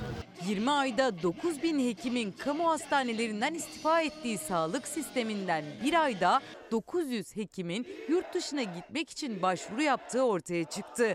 Asistan hekimler ve geleceğin hekimleri tıp öğrencileri de eylemdeydi. Daha mesleğe atılan ilk adımlarda yolun başında da sorun geçim, kaygı gelecek içindi. Evde kirada kalıyorum. Kiramı ödeyebilmem, ay sonunu getirebilmem inanılmaz zor.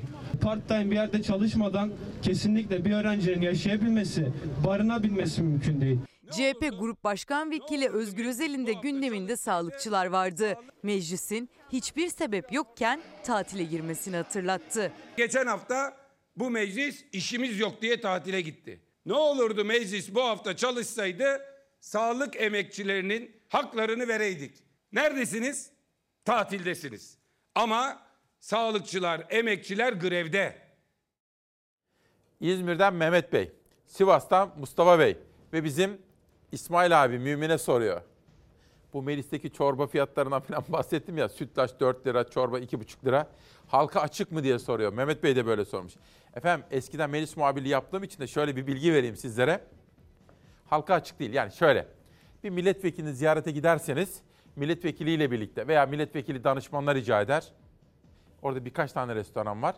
Sizi götürebilirler. O zaman zaten faturayı milletvekili ödeyecektir diye düşünüyorum. Ama böyle elini kolunu sallayarak ben hadi meclise geldim, meclis lokantasında yemek yiyorum. Öyle değildi benim bildiğim zamanda. Yani milletvekilleri sizi götürürdü. O bilgiyi de vermiş olalım efendim. Yani İsmail abi de gidip orada tabii ya tabii haklısın aslında. Güzel bir yemek yesen 10 liraya yiyebiliyorsun.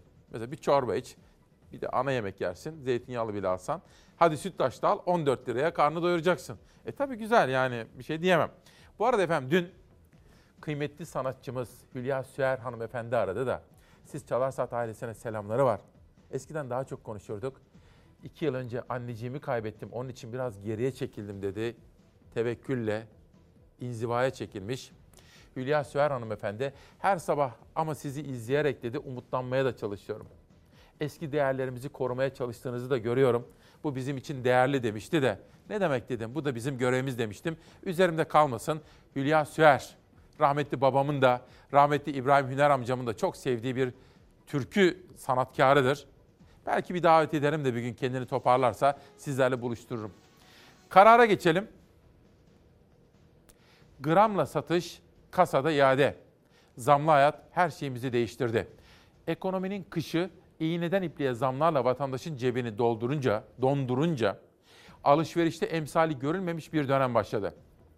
Bibere 30 lira etiket koymaya çekinen pazarcı gramla satışa geçti. Market kasalarında iade oranı fırladı. Mekanlarda ısınma paralı hale geldi.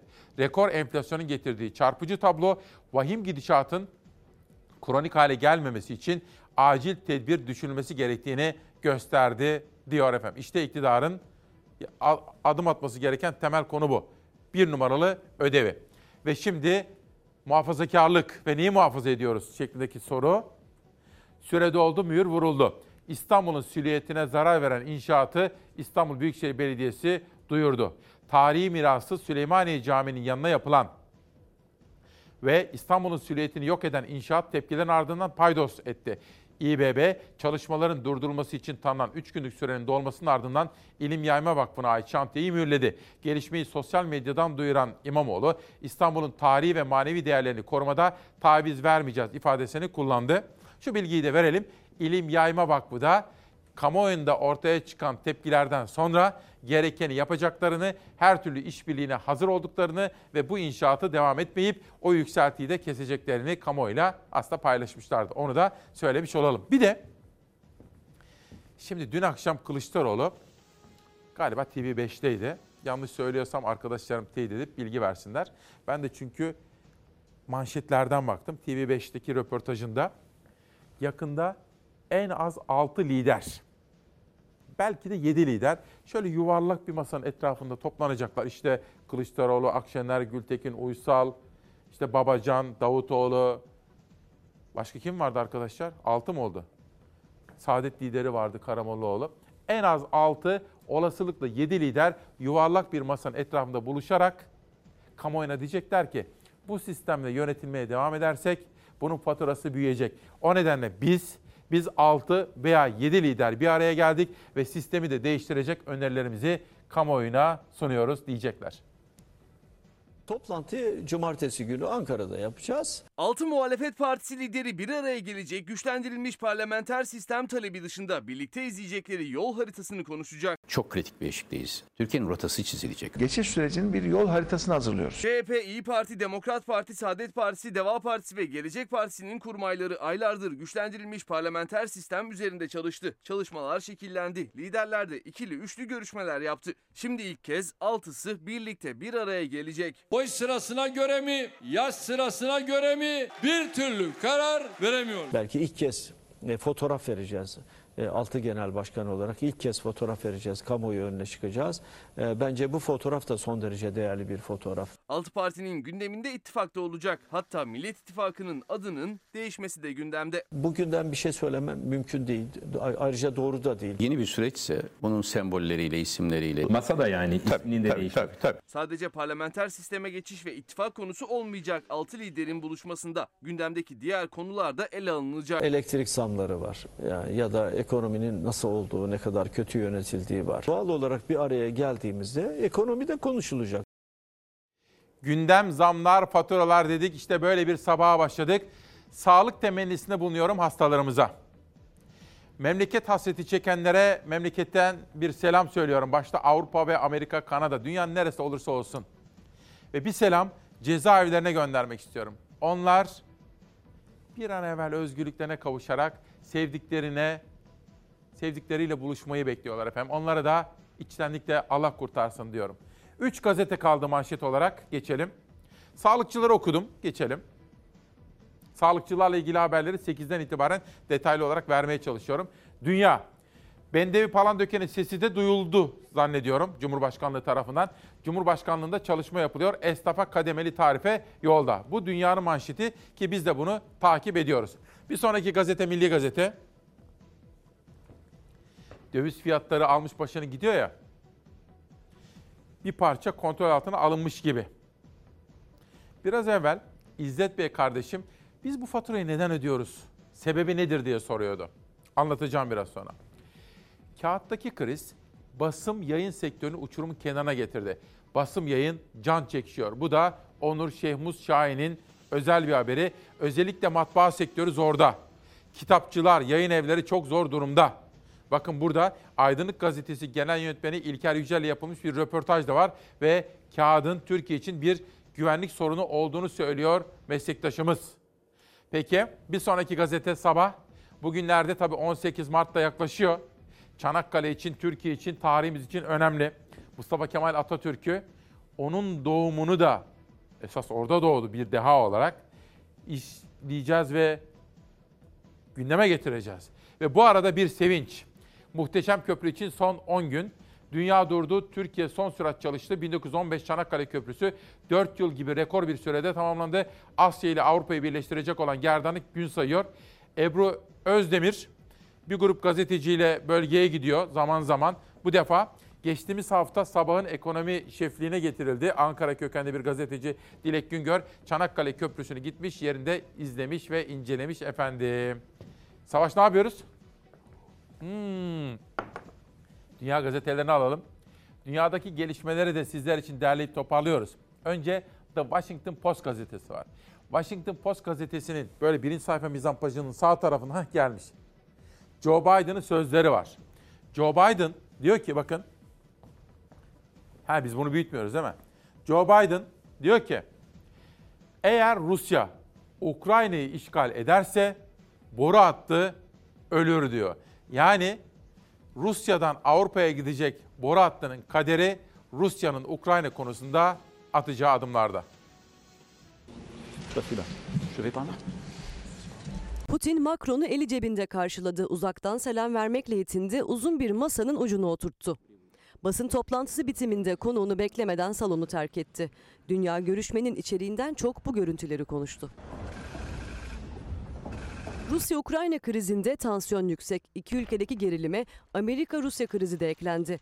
Putin biz saldırgan değiliz sorun NATO dedi. Beyaz Saray sözcüsü Jen Psaki sınıra 100 bin asker yağan NATO değil Rusya'dır. Yani saldırgan olan Rusya'dır dedi. Gerilimi düşürmek için diplomatik girişimler hız kazandı. Bu konuda adım atanlardan biri de Fransa Cumhurbaşkanı Macron oldu. Macron'un ilk durağı Moskova'ydı. Putin Fransız lideri Kremlin'de ağırladı. Görüşme 5 saatten fazla sürdü. Macron siyasi çözüme vurgu yaptı. Putin ise net konuştu.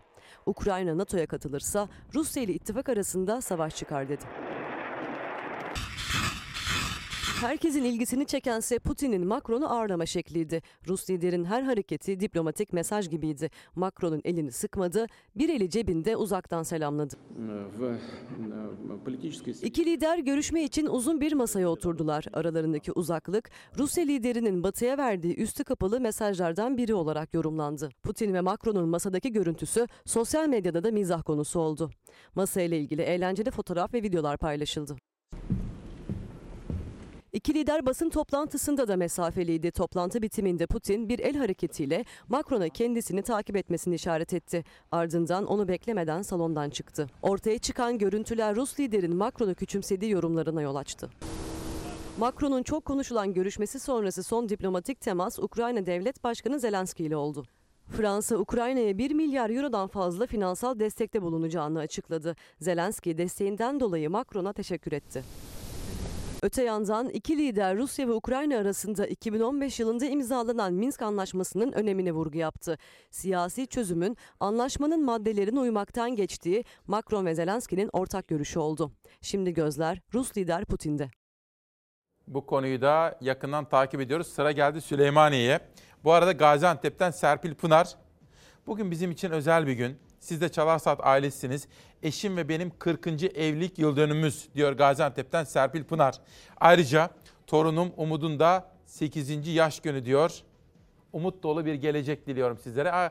Gaziantep demişken Zekiye Çayırlı, Celal Çayırlı, Kirvem'e de buradan selam ediyorum efendim. Bu arada biraz evvel Çanakkale Köprüsü'nden bahsettim ya. Şimdi bakın Şükrü Ülker ne diyor? Muhteşem köprünün geçiş ücreti ne kadar? Bizim tabi izleyici böyle. Hemen soruyu yapıştırır. Gar- geçiş garantisi nedir? Eminim izleyenlerden bir tanesi de onu yazmıştır. Kazım Karagöz, Toprak Mahsulleri Ofisi yaklaşık 230 bin ton Avrupa menşeli ekmeklik buğday alım için bir dizi uluslararası ihale açtı. İhaleler 17 Kasım'da sona erecek. Bakın gazeteci gibi hepsi. Halil Duru, günaydın. Geldiğimiz noktaya bakınız. İsmail Bey, kafede oturuyorsunuz, üşüdünüz, ısıtıcıyı açtırmak istiyorsunuz. Lakin o da ne? Saat ücreti tarifesiyle karşılaşıyorsunuz. Daha acısı benim gibi bunları duyup da sebep olanlar gayet normalmiş gibi davranıyor diyor. Valla bunu seviyorum işte Çalarsat gazetesi. Yani Çalarsat ailesi her biri benim kadar gazeteci. Benden daha iyi gazeteci çoğu. 10 numara macera Kral Şakir. Bu da Vural Bey'in yazdığı. Bunu yeğen, yeğenime Yunus Küçükkaya işaretlemiş ve Varol Bey'e de teşekkür ediyorum. Kral Şair'in kitabı. Bir başka önemli eser Kudüs. Vahiy ile kutsanan şehir. Eldar Hasanoğlu, Nuh Arslantaş, Albaraka yayınlarından çıkmış. Önemli bir eser. Ve dün Zeynep Bora'nın davetiyle Sunmart'ta bir sergi açılışı vardı. Oraya katıldım. Gerçekte olmayan şeylerin zihinsel tahayyülleri. Nergis Abiyeva, bir Azerbaycanlı kardeşim ve Uras Kızıl'ın kuratörlüğünde bir sergi. Ve Süleymaniye.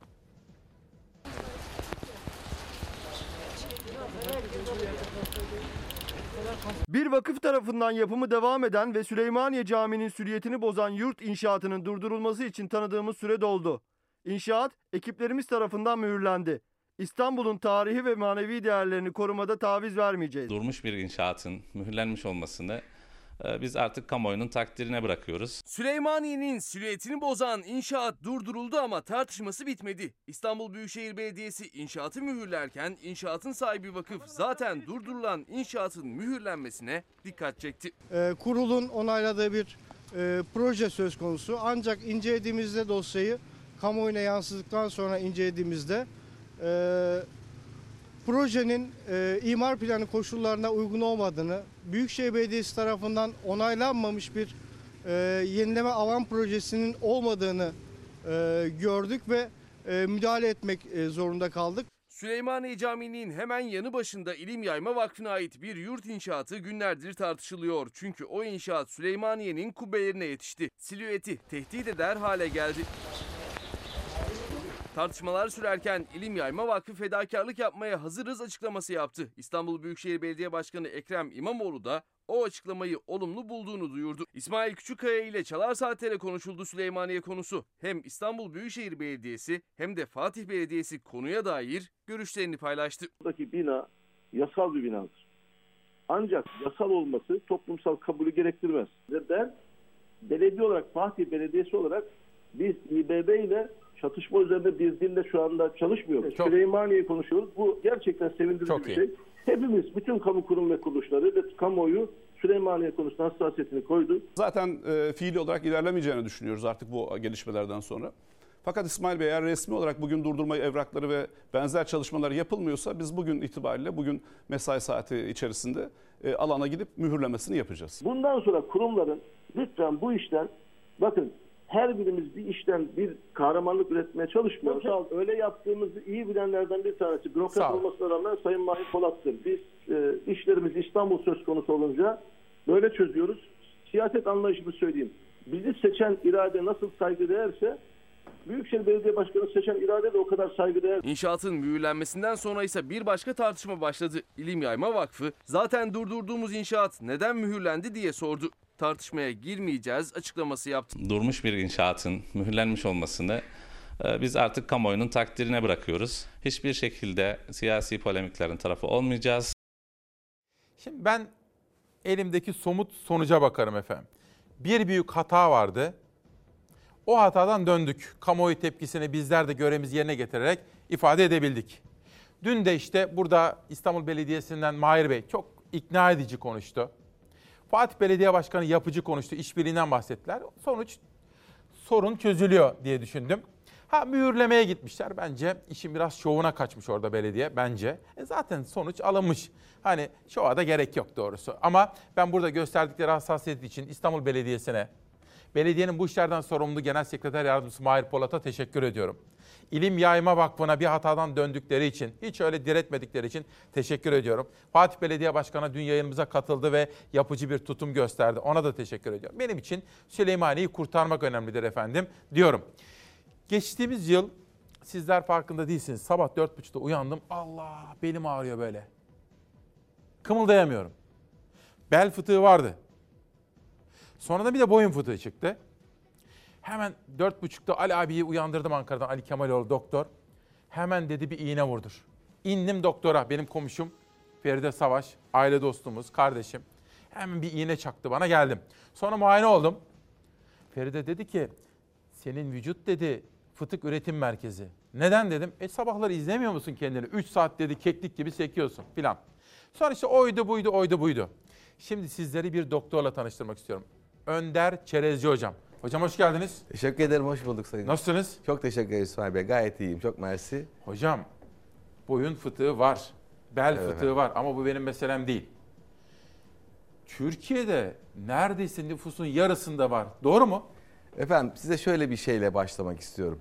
İnsanoğlunun yüzde sekseni hayatın herhangi bir döneminde mutlaka bel ya da boyun ağrısından yakınmışlardır.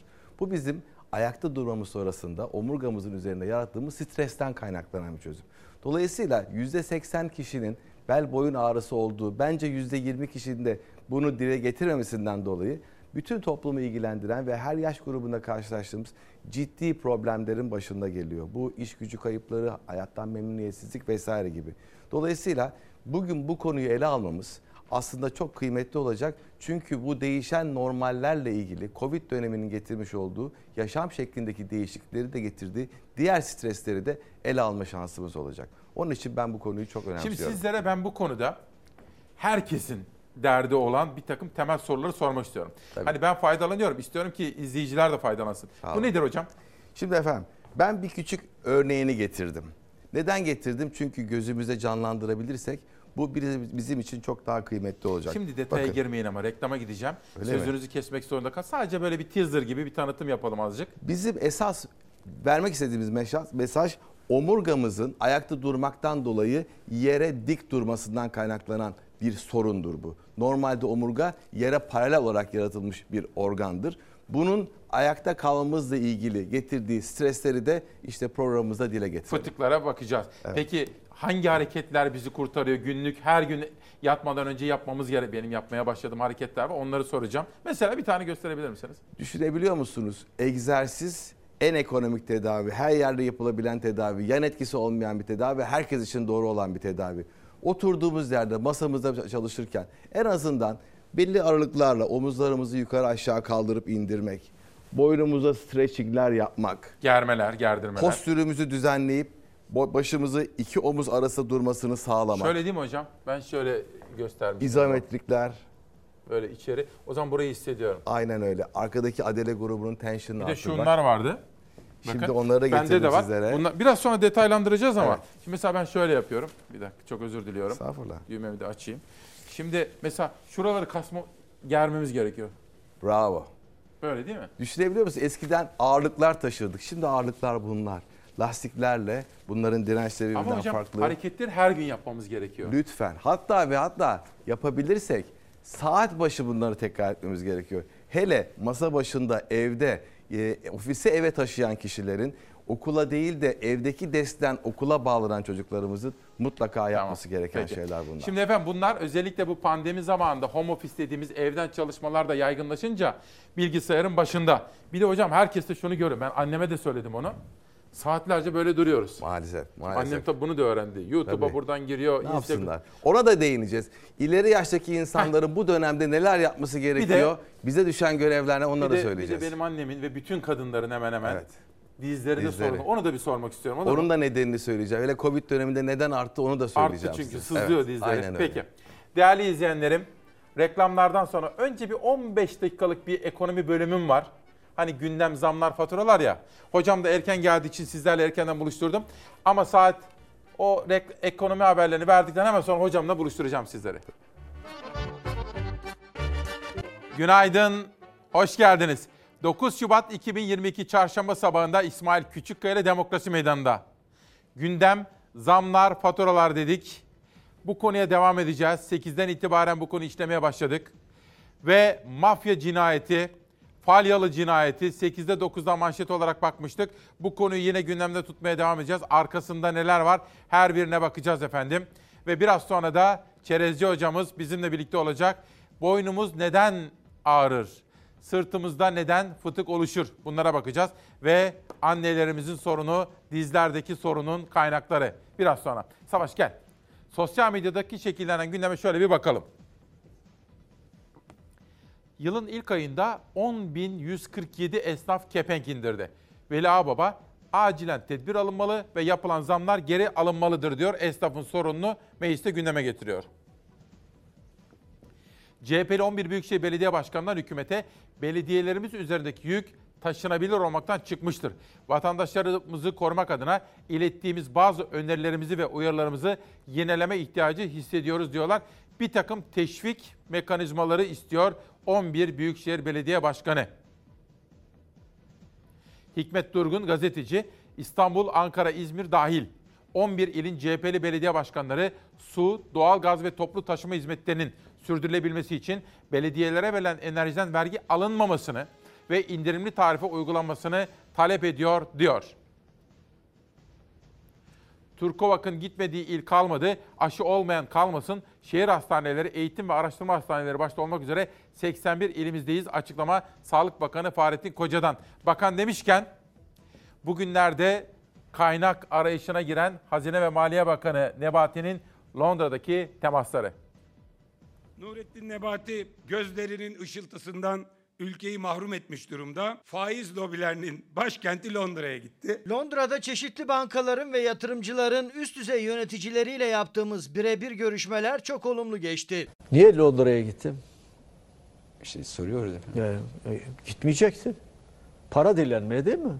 Parayı nereden bulacağız diye. Londra'da yatırımcılarla buluşmaya gitmiş. Hani sürekli dış güç olarak, sabotajcı olarak değerlendirdiği. Ne anlattınız çok merak ediyorum. Faiz sebep, enflasyon sonuçtur dediniz mi? Hazine ve Maliye Bakanı Nurettin Nebati Türkiye'nin 20 Aralık'tan sonra girdiği ekonomi rotasını anlatmak için Londra'ya gitti. Siyasette yerli milli dış güçler tartışması yeniden alevlendi.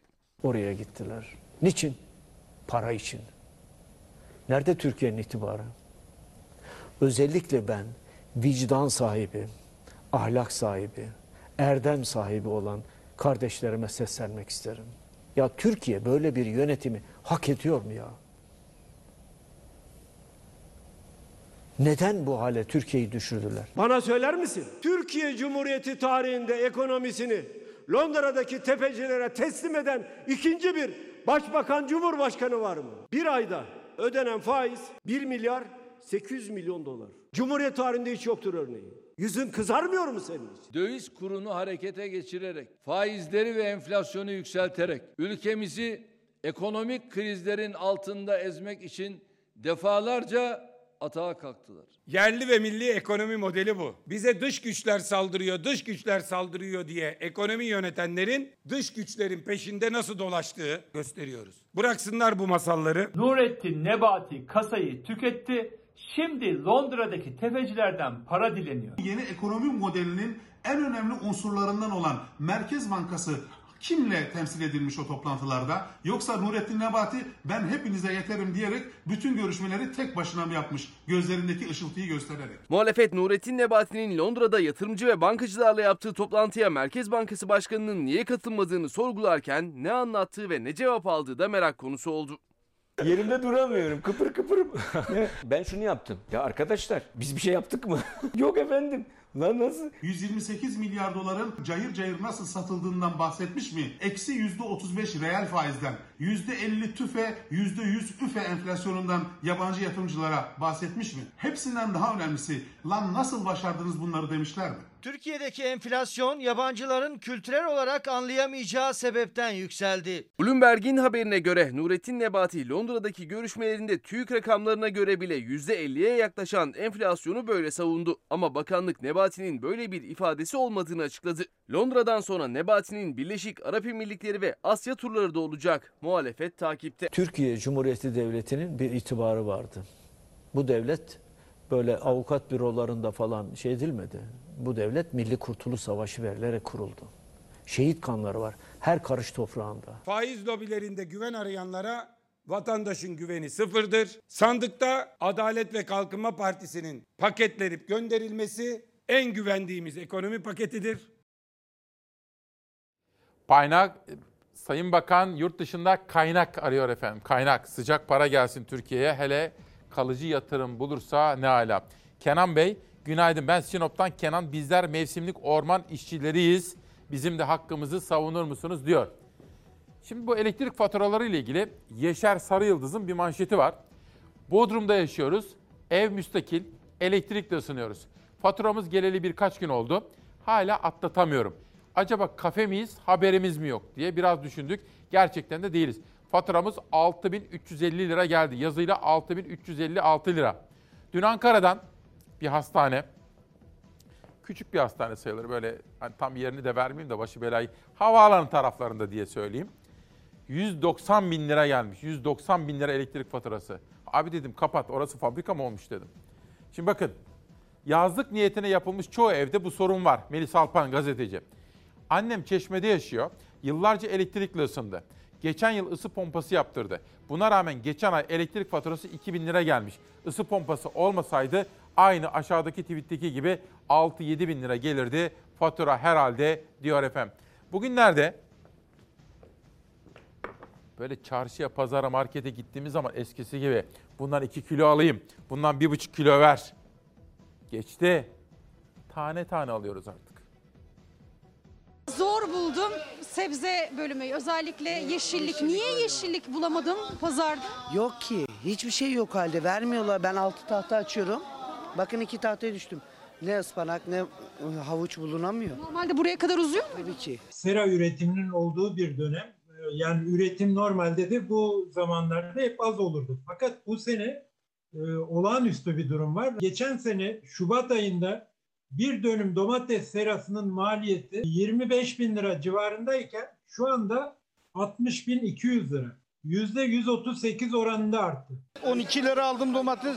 Bu hepsi ezik. Ezik ye- bedava vermiyorsun. Yok, yok. Kilosu da 7,5. Evet 7,5. Hesaplı ürün arıyoruz. Müşterinin istediği ürünleri arıyoruz ama bulamıyoruz. Biz bu günleri alacağız gibi görünüyor. Pazar esnafı da çiftçi de tarım yazarları da aynı sesi yükseltiyor. Yarın tezgahlar bugünden daha iyi olmayacak. Çünkü üretimden tüketime bu zincirdeki herkes küçülmeye gidiyor. Biraz da peynir yani. Peynir. Ya biraz da peynir 10 lira çünkü kilosu 40 lira. O da yani pazarda olduğu halde yani markette siz düşünün. 10 lira bu kadar ediyor yani. Şu kadar bir peynir. 100 tane lahana getirip ki 50 tane lahana geliyor bana.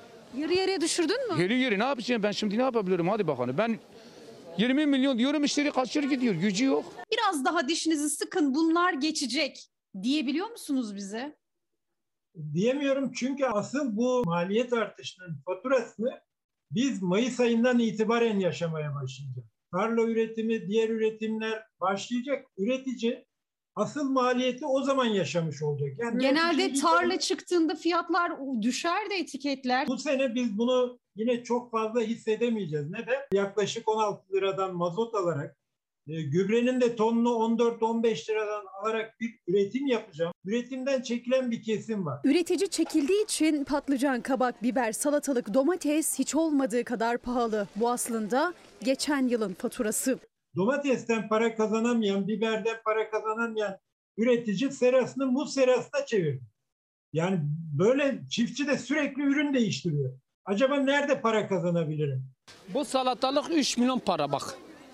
3 milyon. 3 sandık salatalık aldım 2 milyar para verdim. Hadi bunun içine nasıl çıkacak esnaf? Salatalığın bir tanesi 3 liraya denk geliyor. İstanbul'da en uygun semt pazarında. Gülşah Hanım gerçekten insan o kadar üzülüyor ki 2021 yılında sadece hububat ürünlerine 50 milyar lira para ödedik. Eski parayla 50 katrilyon lira. E, Çiftçiye verilen destekse 23 milyar lira. Yani aslında bütçe var. Tercih üretimi artırmak yerine çiftçinin maliyetini artırmak oldu. Önümüzdeki aylarda bir de yüklü bir sulama maliyeti bekliyor çiftçiyi. Yılbaşı gecesi tarımsal sulama elektriğine %92 zam yapıldı. Faturası şehirde yaşayan tüketiciye çıkıyor. Aslında o tüketiciler de eskiden hepsi kırsalda üretim yapan insanlardı.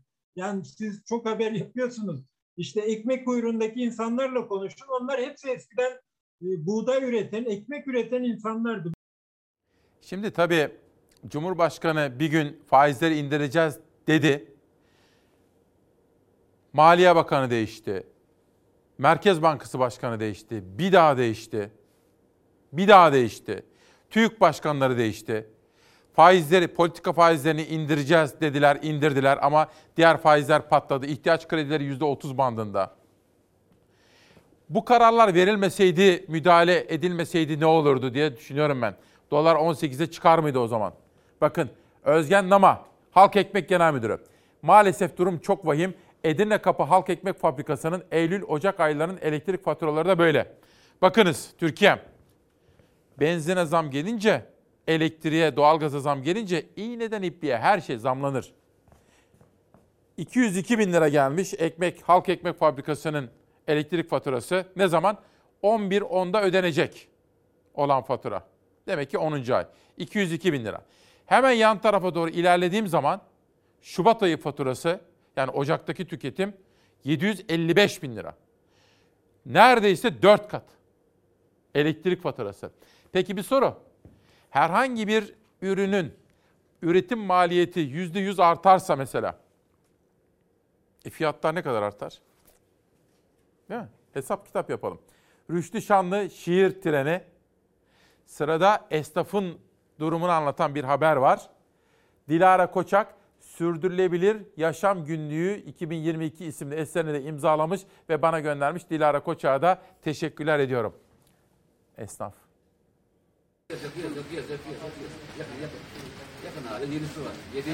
Birileri her gün gayet güzel ejder meyveleri yerken, birileri ellerinde 50 bin dolarlık çantalarla dolaşırken ben burada soğuktan oturmaya karşıyım arkadaşım.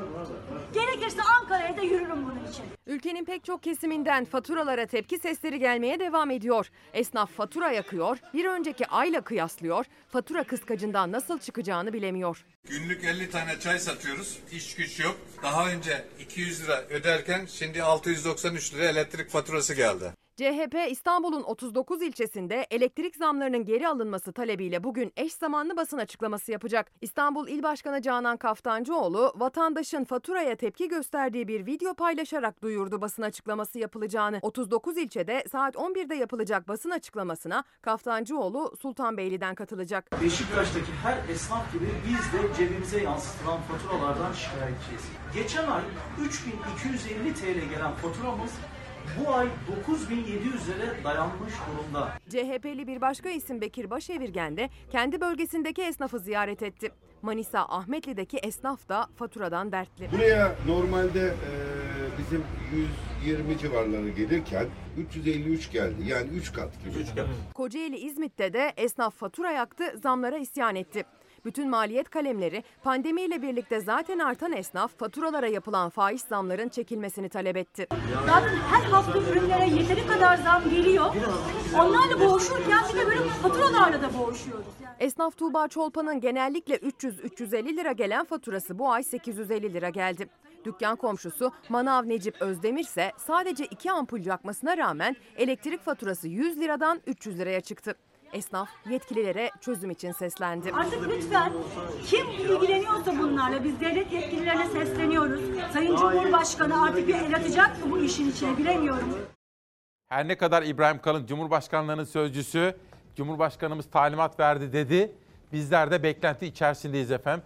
Ama çok ciddi bir beklenti içindeyiz. Böyle faturaları hafifletecek bir beklenti, bir düzenlemenin beklentisi içindeyiz. Bunu da buradan açık dille, açık yüreklilikle ifade edelim.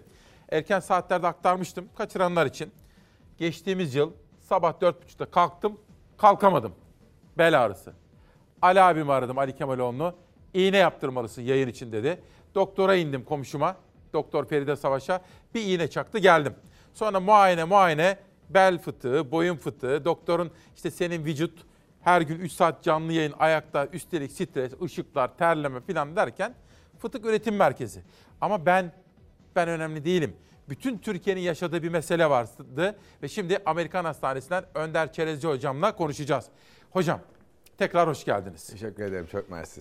Özellikle pandemiden sonra bu home office dediğimiz evden çalışma uygulamaları da artınca hepimiz bilgisayar başında çok fazla vakit geçirince hepimiz günde en az 4 saat böyle bakınca Çok doğru. Çok doğru. ne oldu? Şimdi efendim önce e, sevgili seyircilerimize ben bir söz vereyim. Sizin mevcut problemlerinizle ilgili böyle kıymetli bir şahsiyetin mevcut problemlerini gidereceğimin sözünü vereyim. Estağfurullah. Herkes bir rahat etsin. Ama bu şöyle egzersiz dediniz siz bana. Egzersiz Egzersiz yapacaksın. Egzersiz. Ne, hemen söyleyeyim. Aileyiz ya. Tabii. Efendim hocalarım bana hepsi söyledi. Feride Savaş'ta söyledi. Gittiğim bütün hocalar Önder Hoca'da. Egzersiz, egzersiz, egzersiz. Bana ne zaman dedim? Hepsinin ortak kanaati. Sabah dört buçukta uyandığında, bazen 5'te uyanıyorum. Uyandığında ve akşam yatmadan evvel yapacağız. Mutlaka. Buyurun. Mutlaka. Şimdi efendim e, egzersizi e, konuşarak ilk bölümü bitirmiştik. Hakikaten egzersiz insanın e, yaşantısı içerisinde olmazsa olmazların başında geliyor. Biz anatomik yapı olarak yere paralel yaşamamız gereken bir omurgamızı stres yaratıp dik pozisyonda tutuyoruz. Hele özellikle bu Covid sonrasında e, bu yeni normal dediğimiz yaşam şekilleri içerisinde egzersiz miktarlarımız azaldı. Evden çıkamaz olduk. Sandalyelerde, masaların üzerinde ofisteki yaptığımız işleri yapmaya çalıştık. Bu çocuklarımızdan ileri yaştaki büyüklerimize kadar devam etti. Annenizin özelinden örnek vermiştik eğer devam edersek. Dizler. Annenizin dizlerindeki ağrı bakın ne oluyor biliyor musunuz? Belli bir yaş sonrasındaki özellikle 70-75 yaş üzerindeki insanlar Covid nedeniyle evden çıkmak istemediler. Ne oldu? D vitamini alamadılar. D vitamini. Güneşten alamadılar. Güneşten yararlanamadılar. İki, mevcut kro- kronik problemleri için şeker olabilir, yüksek tansiyon olabilir, tiroid hastalıkları olabilir. Gidip laboratuvarlara gidip tahlillerini yaptıramadılar. Doktor kontrolüne gitmekten çekindiler. En ufak bir ağrısını evde geçiştirmeye çalıştılar. Diz ağrısından bahsediyoruz madem. Belki basit bir kıkırdak problemi, belki zamanında başvurulsaydı iyi bir fizik tedavi egzersiz programı, stresle yani dizin üzerine binen stresin giderilmesiyle ilgili bir takım önerilerle toparlayacak durumda varken e, belki de şimdi ileri bir müdahale, belki cerrahi müdahalelere gitmenize ne neden olabilecek kadar Hocam dur. ilerlemiş olabilir. Yavaş yavaş konuşalım. Evet. Hepimiz anlayalım. Bir, özellikle kadınlarda, büyüklerimde. Evet. Bu diz kapağındaki bu sorun neden kaynaklanıyor? Diz ka- kapağındaki sorun belli bir yaşla beraber birçok nedeni var ama en çok karşılaştığımız belli bir yaşla beraber kıkırdakın kıkırdağın beslenmesi bozulmaya başlıyor. Kıkırdak içinde küçük kırıklar oluşmaya başlıyor ve o kırıklarla beraber kireçlenme oluyor. Eklem mesafesi daralmaya başlıyor ve bununla beraber eklem hareket açıklığı kısıtlanıyor. Şimdi bunun içinde bu iki eklem arada Evet. sıvı var değil mi? Bu sıvı gittikçe kayboluyor. Eklem zaman- mesafesi yanaşıyor. Birbirine sürtünmeye başlıyor. Biz bunu 4 dereceden değerlendiriyoruz. Evet, acıtıyor. grade 1, grade 2'de belki egzersizler ama grade 3'te eklem içine enjeksiyonlar yapmak. Grade 4 dediğimizde cerrahi olarak dizi protezle değiştirmek mecburiyeti Bir. alabiliyoruz. Bu sıvı için yapamı- yapmamız gereken bir şey var mı? Var. Bir, dizin üzerine binen yükü azaltmak amacıyla bir kere kilomuzdan kurtulacağız. Bu çok önemli. Fazla kiloyu vereceğiz. Vereceğiz. İki, hareket ettireceğiz. Dizin üzerine binen yükü etraftaki adelelerle paylaşabileceğiz. Yani yükü bypass edeceğiz. Dizin üzerinden adeleyle alacağız. Egzersiz yaparak oradaki kasları mı güçlendireceğiz? kuvvetlendireceğiz. Özellikle üst grup, kadises dediğimiz adele gruplarını kuvvetlendirirsek yukarıdaki yükü direkt dizin aşağısına yayabiliriz. Üçüncüsü beslenmemize çok dikkat edeceğiz. Nasıl besleneceğiz? Dolayısıyla kilo alma, alacak besinlerden uzaklaştığımız gibi D vitamininden zengin D. gıda, D vitamininden zengin. Ne de var bu D vitamini? Ee, Güneş bir kere. gü- Güneş bizim için oldukça önemli. Bakla, baklagillerde D vitaminlerimiz var. Ee, yeşil sebze ve e, sebzelerde var, meyvelerde var. Ne kadar çok tüketebilirsek bizim için o kadar Güzel. iyi. Ama en önemlisi bir kere doğal olan güneş ışığını alacağız. Evdeysek çıkmıyorsak bir kere sabah çıkıp bir gün ışığını göreceğiz. Doğalını almak her zaman için bizim için önemli. Egzersizlerden bahsettik. Dizin üzerine binen yükü azaltmak amacı. Eğer kilomuz var, ağrımız var, dizimiz şiş o zaman dizin üzerindeki yükü azaltmak amacı belki ufak bir baston kullanmak, koltuk değneğini kullanmak bunlar önerilebilir kişilere. İleri durumlarda belki bir dizlikle yani dize binen yükü azaltmak amacıyla yine bir dizlik kullanarak dizin üzerindeki yükü almak mümkün olacaktır. Hocam bir de şimdi en fazla şimdi ben küçükken babamda da böyle bir şey hatırlıyorum. Demek ki bizde Tabii. genetik de olabilir. Babam bir şey alırken böyle küt diye kaldı böyle. Ve Çok bizim doğru. o zaman Simav'da evin üstüne halının üstüne yattı kaldı. Doğru. Bir şey alırken en fazla bu değil mi? Onu nasıl alıyoruz hocam? Onu bir İşte işte burada önemli olan e, yavaş yavaş halkın ergonomi konusunda eğitilmesi, vücudunu nasıl kullanacağını öğrenmesi lazım. Aslında vücudun kullanmanın bir el kitabı var. Yani hareketimizi nasıl yapacağız, yerden nasıl alacağız, çocuğumuzu nasıl kaldıracağız, bir ağırlık transferi nasıl yapacağız, fabrika işçisinin çalışmasıyla ilgili neler önerilmesi lazım. Bunlar bir Neye kere dikkat yükü, mesela? yükü mutlaka vücudumuza yakın taşıyacağız. Yani yerden bir şey alacaksak önce dizlerimize bükük eğileceğiz. Yükü vücudumuza yakın alacağız ve öyle kaldıracağız. dizimle mi böyle? Dizlerinizle beraber eğileceksiniz. Destek alarak ondan sonra e, yapacağınız, Ha, alacağınız güç alacaksınız. Evet, ondan sonra destek olabilir. Bir yerden tutmak Ha. olabilir. Bu şekilde kalkacaksınız. Dolayısıyla dizlerinize binen yükü ağırlık alanını genişleterek hafifletmeye çalışacaksınız. Güzel. Bu oldukça önemli. Yapamıyorsanız belki ileri yaşlarda bununla ilgili yerden alı, e, düşen parça alacak aparatlar var. Bunları kullanabilirsiniz. E, ucu kancalı parçalar var. İleri yaşlardaki insanlara düşmelerin önlenmesi için bu tür aparatlardan öneriyoruz. Bunlar oldukça önemli. Ama Covid zamanı dediniz ben bu egzersizleri nasıl yapayım? Benim annem doktora gitmekten çekiniyor ne yapabiliriz? Bakın ne oldu biliyor musunuz? Telemedicine diye bir şey girdi tıp içerisinde. Telemedicine'la Uzaktan. uzaktan hekimlere, hastanelere bağlanıp mevcut problemi birebir hekimler yüz yüze gelerek konuşmak mümkün. Bunu biraz daha ilerisine götürdük. Tele rehabilitasyon, tele egzersize başladık. Dolayısıyla hastanelere belli dönemlerde bağlanıp fizyoterapistle canlı olarak birebir karşılıklı egzersiz yapma imkanları var. Dolayısıyla korkmayın. Bir kurumla bağlantı kurun. Sizin evinize en iyi hizmeti getirmek için hazırız biz. Şimdi sizden duyduğum bir şey ben diğer doktorlarımdan da duymuştum ama farklı Evet. düşünen doktorlar da oluyor. Siz hep şunu söylüyorsunuz. İsmail Bey diyorsunuz. Şimdi herhangi bir yerde sokaktan 10 kişiyi çağıralım. Sana biz bedava MR çekeceğiz diyelim. Bu 10 kişinin bedava bel ve boyun MR'ını çekelim. Bu 10 kişinin 7'sinde fıtık çıkar diyorsunuz. İşte MR çıkınca bazı mertikler bozuldu. Ne oluyor? Şimdi bel ve boyun ağrısıyla özellikle hekime giden e, e, vatandaşlarımız hekim muayenesi sonrasında iki şeyle karşılaşıyorlar. Bir hemen MR'a yollayanlar var. Bir tanesi de MR şimdilik gerekli değil diyenler var.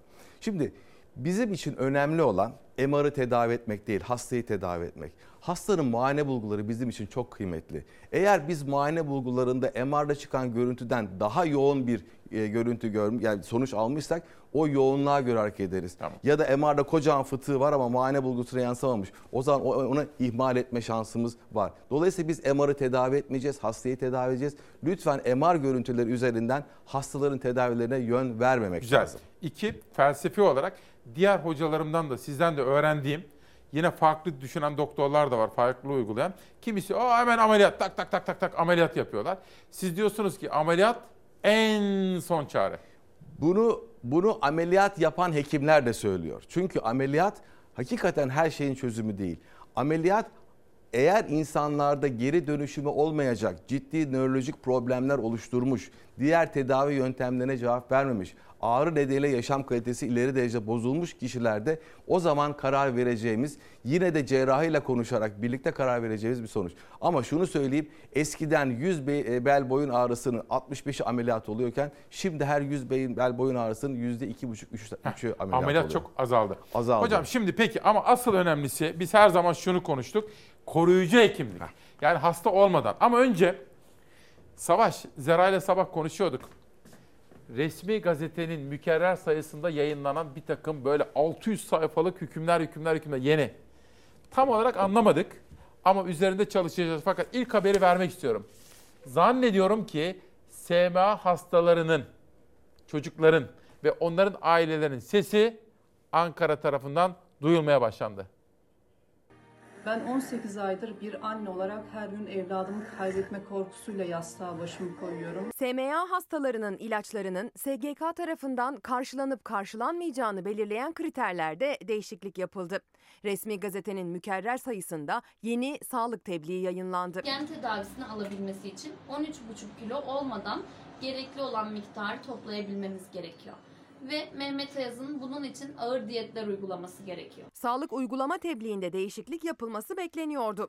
Değişikliğin dikkat çeken taraflarından biri SMA hastası çocukların ilaçlarının kullanım onayına dair kriterlerde oldu. SMA'lı bebeklerin aileleri yurt dışındaki gen tedavisi için kampanyalar yürütüyor. Yeni tebliğ gen tedavisine dair bir müjde niteliği taşımıyor. Ancak bazı SMA hastaları takıldığı kriterler nedeniyle Türkiye'de verilen ilaca da ulaşamıyordu. SGK ilacı karşılamak için bazı tıbbi kriterlerin karşılanmasını bekliyor çünkü. Son tebliğ ile kriterlerde bir dizi değişiklik yapıldı. Yapılan değişiklikle alamayanlar en azından Türkiye'deki ilaca ulaşabilecek mi zaman gösterecek. Öte yandan tebliğ ile birlikte sağlık hizmetlerinin pahalanması ihtimali göründü. Tebliğde yapılan değişiklikle pek çok tıbbi malzemenin ve işlemin puanı arttırıldı. Böylece muayene ücretinde %35, paket işlemlerde %45, diğer işlemlerde %40, diyalizde %50, tıbbi malzemelerde %75 artış görülebilir. Tabii hocamıza pek çok soru geliyor. Selamlar da var. Bütün okul arkadaşlarınız burada ben size söyleyeyim. Levent Başoğlu. Siz Samsunlu muydunuz Samsunluyum efendim. Öyle Evet, mi? Ha, Doktor Levent Başoğlu da yazdım. Selamlar Çok var. da sevdiğim bir meslektaşım da aynı zamanda. Ben de severim Levent'i. Şimdi hocam bir boyun fıtığı var ya da boyunda ağrılar var. Bana benim uyguladığım sabah uyandığımda 4.30 veya 5'te akşam 9.30'da yatmadan önce uygulayacağım hareketler. Sevgili İsmail bir kere bu Ama egzersizleri... anneler falan babalar herkes Tabii, uygulasın. tabii. Ha. Bir kere şunu söyleyeyim. Her ne verirsek verelim egzersiz de bir ilaç tedavisi kadar önemlidir. Önce tanının ne olduğuna emin olacağız. Yani boynumuzdaki problemin isminin ne olduğunu bileceğiz. Ama bizim egzersizle rahatlayacağımızı düşündüğümüz bir program vereceksek öncelikle öncelikle yapacağımız hareketler e, eğer bir dirençli egzersizden bahsediyorsak Evet. böyle bir lastik elde edebiliriz. Bu- bu- Bütün bu- eczanelerde her yerde. Var mı her yerde bu? Elastik lastik e, değişik firmaların var. Önde tutabiliriz. Bunu yanlara doğru açabiliriz. Ama her seviyeyi hissederek açacağız. Her seviyeyi hissederek kapatacağız. yavaş yavaş. Bu ne kadar yavaş yapılırsa kaslarımızı bu kadar iyi hissedebiliyoruz. Aa, hissediyorum ben bunu. Evet. İkincisi yukarıdan aşağı indirip açmak. Arkaya doğru bir şeyleri açalım. Çok güzel. Bakın bunun bir tane ucunu yere koyup elimize sarıp omuz kavşağımızı çalıştırabiliriz. Bir dakika. Hocam ben de yapayım ki öğreneyim Üstüne, bunu. üstüne basalım. Sabitleyelim. Şöyle mi? Evet. Yan mı? Önden kaldırıyoruz önce. Önden kaldırıp indiriyoruz. Bakın ikincisi yandan kaldırıyoruz. Ha, yandan. indiriyoruz. Bunu hastalarımız, terapist arkadaşlarımızla beraber karşılıklı birebir yapıyorlar. Dolayısıyla doğru egzersiz yaptığını bu şekilde öğreniyorlar. Hocam buralar Bunlar- hep yanıyor. Bunlar çok Buradaki önemli. amaç ne hocam? Her gün ben bunu yapınca ne oluyor? Bunu yaptığınız süre içerisinde birden fazla şey oluyor. Bunlardan Heh. bir tanesi kas tonusunu kaybetmiyor, kuvvetliliğini devam ettiriyor. Eklem içerisinde eklemler emme basma tulumba gibi çalışır. Hareket ettikçe toksik maddeyi atarlar. Dolayısıyla eklem içindeki enflamasyon ve ödem azalmaya başlıyor. Dolaşımını hızlandırıyorsunuz. Kıkırdağı yeniliyorsunuz. Üçüncüsü postürünüzü düzenliyorsunuz. Duruşum. Duruşunu düzenliyor. En önemlisi bu. Bakın. Hocam güzel duruş nasıl? Bakın en önemlisi ben bunu bütün hastalarıma paylaşıyorum. Baş 5-6 kilo ağır bir organ. Öyle mi? Dolayısıyla bir omurganın üzerine taşınıyor. Mümkün olduğu kadar başımızı her iki omuzun ortasında duracak gibi ayarlayalım. Şu bizim için oldukça Ha, tehlikeli. böyle çöküntü gibi. Düşünebiliyor Hem musunuz? görüntü de kötü hocam o Tabii. zaman. Mesela şu bir cep telefonu olsun. Ben bu cep telefonunu saatlerce böyle taşıyabilirken bu şekilde yarım saat tutamam. 20 dakika bile tutamam. Çünkü ağırlık vücuttan uzaklaştıkça üzerine binen yük artıyor. Dolayısıyla boyun da işte öne doğru gittikçe sırtımıza binen yük artıyor. Bir süre sonra boyun ağrısı, Böyle mi sırt ağrısı. Dik durmak dik lazım, duracağız. Dik duracağız. Göğüs önde dik duracağız. Yani e, omuzlarımızın arasında kalacak başımız. Hocam bu hareketleri yaşım 75 iken de yapmalı mıyım? Yapabilirsiniz. Böyle böyle. Bunun hiçbir kısıtlığı yok. Bunu yapacağız. Rahatlıkla Öbürlerine. çalışabileceğiz. Başka hocam birkaç tane daha böyle her gün uygulayabileceğimiz. Mesela şu hocam. Şimdi şöyle gö- göstereyim? Doğru Evet. mu bu yani? Böyle ge- ge- germe yapıyorum. İyice de gereceğiz ve boyun yan taraftaki bütün adalelerin gerildiğini hissedeceğiz ve tekrar 10 defa değil mi? bırakacağız. 10'ar Evet. defa. hiçbir zaman hızlı değil. Vaktiniz azsa 10 tekrar yapmayın, 5 tekrar yapın ama doğrusunu Yavaş. yapın. Bu iyi bir hareket. Bu iyi bir hareket. Başka? Bunun diğer yönleri yapılanlar olabilir. Tamam. Omuz yukarı aşağı, omuzlar ön ve arka. Bunu da çok seviyoruz. Omuz ön ve arka. Hayatımızın %90'ı vücudumuzun önünde geçiyor. Dolayısıyla hep sırtı ihmal ediyoruz. Ön taraf kuvvetleniyor, sırt e, e, güçsüz kalıyor. Onun için sırtımızı gereceğiz. Ha, ben bunu biliyorum. Sırtımızı Ben de yapıyorum gereceğiz. bunu, Evet. Bak şöyle. Doğru mu hocam? Ama seyirciye sırtımı dö- dönmeyeyim de. Ben şöyle. göstereyim, ben göstereyim. Ha, siz gösterin. Bakın bu şekilde Tamam. iki kürek kemiği birbirine Evet, bunu yanaşıyormuş gibi. Böyle geriyorsun değil mi? Şöyle İyice de gereceğiz. şöyle, Evet, ha. evet, iyice de gereceğiz. Şuraları Bu- hissediyoruz bunda Evet, değil mi hocam? İki kürek kemiği arasındaki adeliler kuvvetleniyor olacak, geriliyor olacak. Benim için, bel için. Bel için yapılacak olan egzersizler bir kere yürüyüşün çok önemi var. Yüzmenin çok önemi var. Tempolu yürüyüşle yüzle beraber yapabilirsek bisiklet sporunun faydaları var. Ama bunun yanında belle ilgili özel egzersizler var. Bunları mutlaka yatar pozisyonda yapmanızı istiyoruz. Ama yatar pozisyonu deyince hastalarımız hemen yere bir met sereyim, yerin yerde yapayım, ya işte kapıyı sökeyim, yerde yatayım. Hayır, hiçbir zaman yerde yatmak ve yerde egzersiz yapmayı doğru bulmuyoruz. Hastaların normal yattığı yatakta egzersiz yapılacak. Egzersizden sonra ayaklar aşağı sarkıtarak kalkılacak pozisyonda olmak lazım. Hocam bir de sizin tavsiyenizle ben bir uzman fizyoterapist Evet. kontrolünde e, pilatese başlıyorum. O da doğru mu? Medikal, bakın medikal pilatesin çok önemi var. Biz departmanımızda bunları uyguluyoruz. Bizim esas vermek istediğimiz mesaj şu aslında. Dizimizle ilgili anneniz geldi bizi tedavi yapıyoruz. Biz dizi tedavi etmiyoruz sadece. Vücut bir askı sistemiyle ayakta Ya siz duruyor. farz-ı mahal diyorsunuz. Evet, Hadi farz-ı annem, ha, annem gelmedi Yani- size. yani gelirse eğer. Şu annem Ankara'da Evet. diyor da onun için. Ha. Bir askı sistemi düşünün ki Evet. buradan bir halat çıkıyor. Boynumuzun etrafından dönüyor ve diğer dizden aşağı iniyor. Böyle bir askı sistemi var. Bu beni Ha. ayakta tutuyor. Dolayısıyla ben dizi bir tedavi ederken mutlaka omuza da bir şey yapmam lazım. Çünkü bunların hepsi birbirine bir bağlı bir zincir üzerinde. Eğer bu zincirin bir tanesini yükleyip diğerini ihmal ederseniz dizden fayda göremezsiniz. Geçici rahatlamalar sağlarsınız. Dizi rahatlatacağız ama postürü düzelteceğiz. Omuz tedavi ederken ayak bileğine bakacağız. Bunların hepsi bir line. Dolayısıyla tedaviyi bütün almak lazım. Bakın bir de ben çok önemli mesaj vermek istiyorum. Ee, e, hayat bir takım oyunu. Yani işte en küçüğünü aileden başlıyoruz, bitir büyütüyoruz. Biz son dönemlerde e, inşaat şirketleriyle, mimarlık ofisleriyle çalışmaya başladık. Özellikle 70-75 plus insanların Yaş yaşam olarak. yerlerini, Yaşam olarak, yaşam, ya- ya- yaş. ya- ya- ileri yaştaki yaşam yerlerini tekrar gözden geçirmek lazım. İleri yaştaki insanlar için doğru yaşam merkezleri kurmak demek, lazım. ne demek? Bununla kastetmiş olduğum şeyler bir takım ergonomik evle ilgili e, bir takım olumsuz altyapıları, eşikler, merdivenler, yüksek tezgahlar, Hocam ben vallahi en çok küvetler neden bunlar. korkuyorum. Anneme en fazla söyledim. Evet. Kayma düşme anne. Aynen. Küvetlerin kaldırılması, duşakabinlerin ona göre yapılması gibi öneriler. İkincisi bu yaş grubu hep apartmanların bilmem ne katında kaldılar. Aylarca beklediler, dışarı o. çıkamadılar. Çok Tek yanlış. başına aile bireyleri gidemedi, torunlarını sevemediler. Bunların beraber yaşayacakları bir ortak yaşam merkezlerine ihtiyacımız var. Hmm. Çıkacak, sosyalize olacak tarlasında, bahçesinde ektiği gibi oradaki çimende yürüyecek. Ee, orada bir fizyoterapistlerle, oradaki beslenme uzmanlarıyla beraber vakit geçirecek. Kendi yaş gruplarıyla beraber sosyalize olacak. Siz Dolayısıyla uzun yıllar Amerika'da çalıştınız, Bunun Amerika'da üzerine- evet. yaşadınız. Böyle mi? Bu- bu- bununla ilgili yani biz buna ileri yaş yaşam köyleri diyoruz. İnanır mısınız çok büyük e, imkanları olan aileler aile büyüklerini apartmanın dairelerinde aylarca e, kitle bırakmak zorunda kaldılar. Covid'den dolayı dışarı çıkamadı. Bunların mutlu olmaları için ileri yaş için mutlaka ve mutlaka bizim yaşam merkezleri kurmamız lazım. İçerisinde diyetisyenler, fizyoterapistler, acil tansiyonu bakılacak, Benim- kan alınacak vesaire. Bunlara var. ihtiyacımız var. Devletin içinde önemli biri. Annesinde Alzheimer başlangıcı vardı. İlk başta korona başladığında annemi koruyayım diye eve aldık dedi. Tabii. İşte bakıcısı vesaire.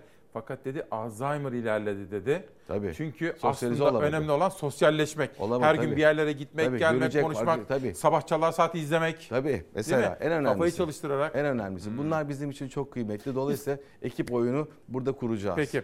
Şimdi efendim bir de Ankara'dan benim uzun yıllarda takip ettiğim kıymetli bir akademisyen var. Aslında hem akademisyen hem siyasetçi ama zeka oyunlarıyla ilgili çalışmalar yapıyor. Geçtiğimiz haftalarda da Cumhurbaşkanı Erdoğan'dan bir ödül almıştı. Savaş hazır mıyız? Zeka oyunlarıyla ilgili bir yarışma için Emran Halıcı'yı dinliyoruz. Türkiye Zeka Vakfı olarak düzenlediğimiz Türkiye Okullar Arası Zeka Oyunları Şampiyonası'na katılım için son günlere girmiş durumdayız. Şampiyona 3 ayrı kategoride ve 10 sınıf üzerinden yapılıyor. İlkokullar 3 ve 4. sınıflarda, ortaokullar 5, 6, 7 ve 8. sınıflarda, liseler ise hazırlık 9, 10, 11 ve 12. sınıflarda yarışacaklar. 19 Şubat'ta yapılacak olan ilk sınava dileyen bütün öğrenciler bireysel olarak katılabilirler. Bu sınavda elde edilen başarıya göre her okulun her sınıf için yarışacak olan 3 asıl ve 3 yedek üyeden oluşan sınıf takımları belirlenmiş olacak. Daha sonra Türkiye'nin 7 coğrafi bölgesi dikkate alınarak bölge finalleri sınavı ve en sonunda da Türkiye final sınavı yapılacak. Pandemi nedeniyle bütün sınavlarımızı internet üzerinden çevrim içi olarak yapıyoruz. Amacımız bütün öğrencilerimizin farklı düşünme, karar verme ve problem çözme yeteneklerine katkı sağlamak. Tabii takım halinde yarışacakları için de ekip çalışması ve yardımlaşma konularında da deneyim kazanmış olacaklar. Şimdi benim gördüğüm hareketleri, egzersizleri çok beğeniyorlar. Bu arada Profesör Doktor Oğuz Uzun, o da Samsun'dan.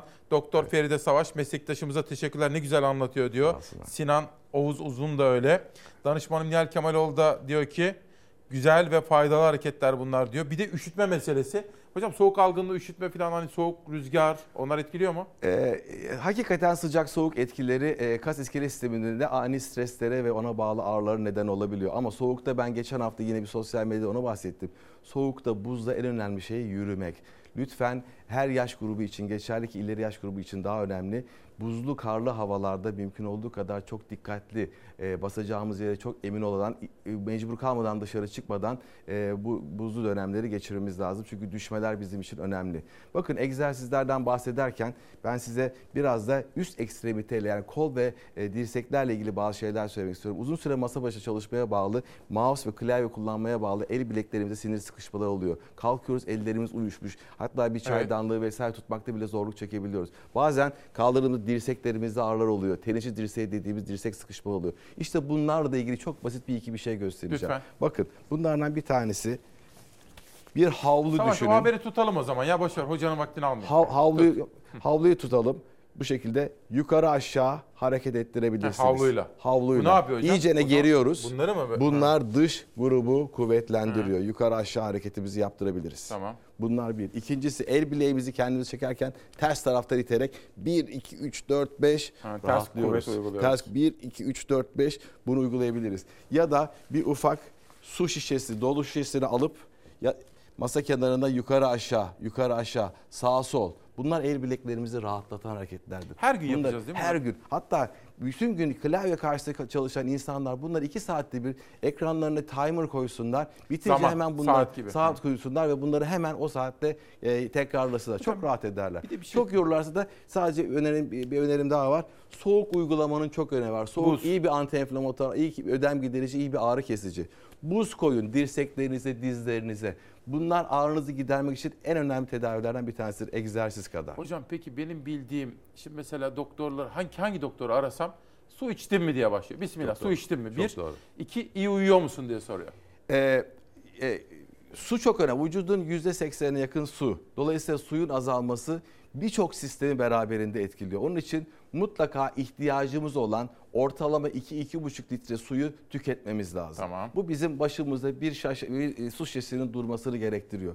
İkincisi iyi uyku. Uyku insanın vücudunun yenilendiği bir süreçtir. Dolayısıyla uyku kalitesi sizin o günkü performansınızı ortaya koyar. Eğer yorgun, dinlenmemiş, stresli bir uyku geçirmişseniz uykunun süresi önemli değil, kalitesi önemli. Yani 8 saat uyudum ama sabah yorgun kalktım. Çünkü beyin defalarca uyanmışsa sabaha kadar bilinç altında bu sizi yorgun yapar. Peki nasıl kaliteli uyku uyunur? Ee, şu var bir kere uyku uyuyacağınız ortamın sakin, doğru havalanmış olması lazım. Odada televizyon vesaire gibi uyarıcıların olmaması lazım. Cep telefonu? Evet, kesinlikle Olmayacak. oda dışında olacak. O mavi ışık zararlı Olmayacak. diyorlar. Ee, akşam saat 9-9.30'dan sonra mümkün olduğu kadar e, oturduğumuz odaları daha ılık bir e, ışık e, miktarında tutmamız lazım. Belki ılık bir duş, belki bir bitki çayı, bir papatya, bir e, yeşil çayın da faydası olabilir. Bunları içerek daha uygun, uygun bir e, yatak pozisyonuna geçmemiz lazım. Hocam yatak yatış pozisyonu hani onu da size sorsam olur mu? Bunu bize her gün soruyorlar. Bakın Dünya Sağlık Teşkilatı evet. bundan 7 sene önce yapmış olduğu açıklamada lütfen hastalarınıza yatak ya da yastık tavsiye etmeyin. Hasta hangisinde rahat ediyorsa onda yatsın. Çünkü biz e, uykunun kaliteli olmasından bahsediyoruz. Bırakın hangisinde rahat ediyorsa öyle uyusun. Ona bağlı problem olsa biz onu gideriz. Çünkü bazısı çilte istemiyor. Eskiden beri alışmış. Yorganı seriyor üzerinde yatıyor. Ay bir şey diyeceğim. Rahmetli Sabancı Evet. New York'a gittiği zaman en lüks otelde kaldığında bile yerde yatıyormuş. Doğru. Doğruysa Ee, benim öyle duymuştum. Rahmetliyi çok da iyi tanırdım. Kendisinin evini ziyaret ettiğim zaman bana yattığı yatağı gösterdiğinde şaşkınlıkla izledim. Her türlü imkanı olan bir kişinin sadece tahtın üzerine yorgan sermiş ve onun üzerinde Öyle. çünkü onunla Ha. alışmış ve onda çok mutluydu. Peki Öyle yatış pozisyonu hocam bir şey diyeceğim. Sırt üstü, yüz üstü, yan. Bakın bu oldukça önemli. Tabii ki bu yatış pozisyonları kişilerin antropometrik dediğimiz yani kilo, boy, duruş şekliyle çok yakından ilgili ama bizim sevdiğimiz yatış şekli yatarken dizlerin altına bir yastık koyun diyoruz. Yatarken? Yatarken dizlerin altına bir yastık. Dizler hafif bükük kalsın. Sağa ve sola dönerken bu yastık dizlerinizin arasında olsun. Dizler üst üste çarpmasın. İkincisi mutlaka boyun boşluğunu dolduracak şekilde bir yastık kullanmaya çalışalım. Bu havlu rulo bir e, olabilir ya da normal bir yumuşak yastık olabilir. Bunlar bizim için önemli. Sünger gri yatakların çok faydası var. Bunu da e, özellikle tavsiye ederim. E, ama yerde yatmayacağız. Yerde yatarken de yatak olacak. Bir son bir sözüm var. Bütün meslektaşlarımın e, özlük hakları ile ilgili yapmış olduğu mücadeleler için kendilerine tekrar teşekkür ediyorum. Eylemdelerdi. Eylemdeler, Evet. Hocam teşekkür ediyorum. Ben teşekkür ederim. Sağ olun efendim. Müsaade eder misiniz? Hocamı uğurlayacağım, huzurunuza döneceğim.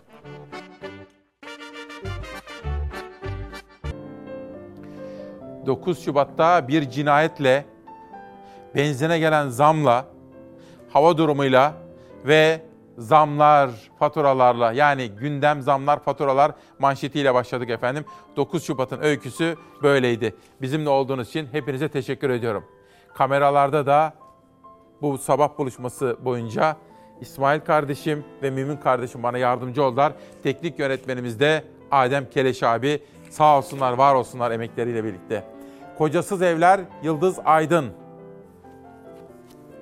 Beynin beyni sezgi. Bilimsel sezgi nedir ne değildir? Metehan Gür. Serra Menekay, Gördesli Makbule ve Demirci Akıncıları isimli kitabıyla bizimle birlikte. Emre Özgüz'den bir sabah şiiri. Her sabah açacak birini bulacaksın. Her sabah senin üzerine doğacak biri.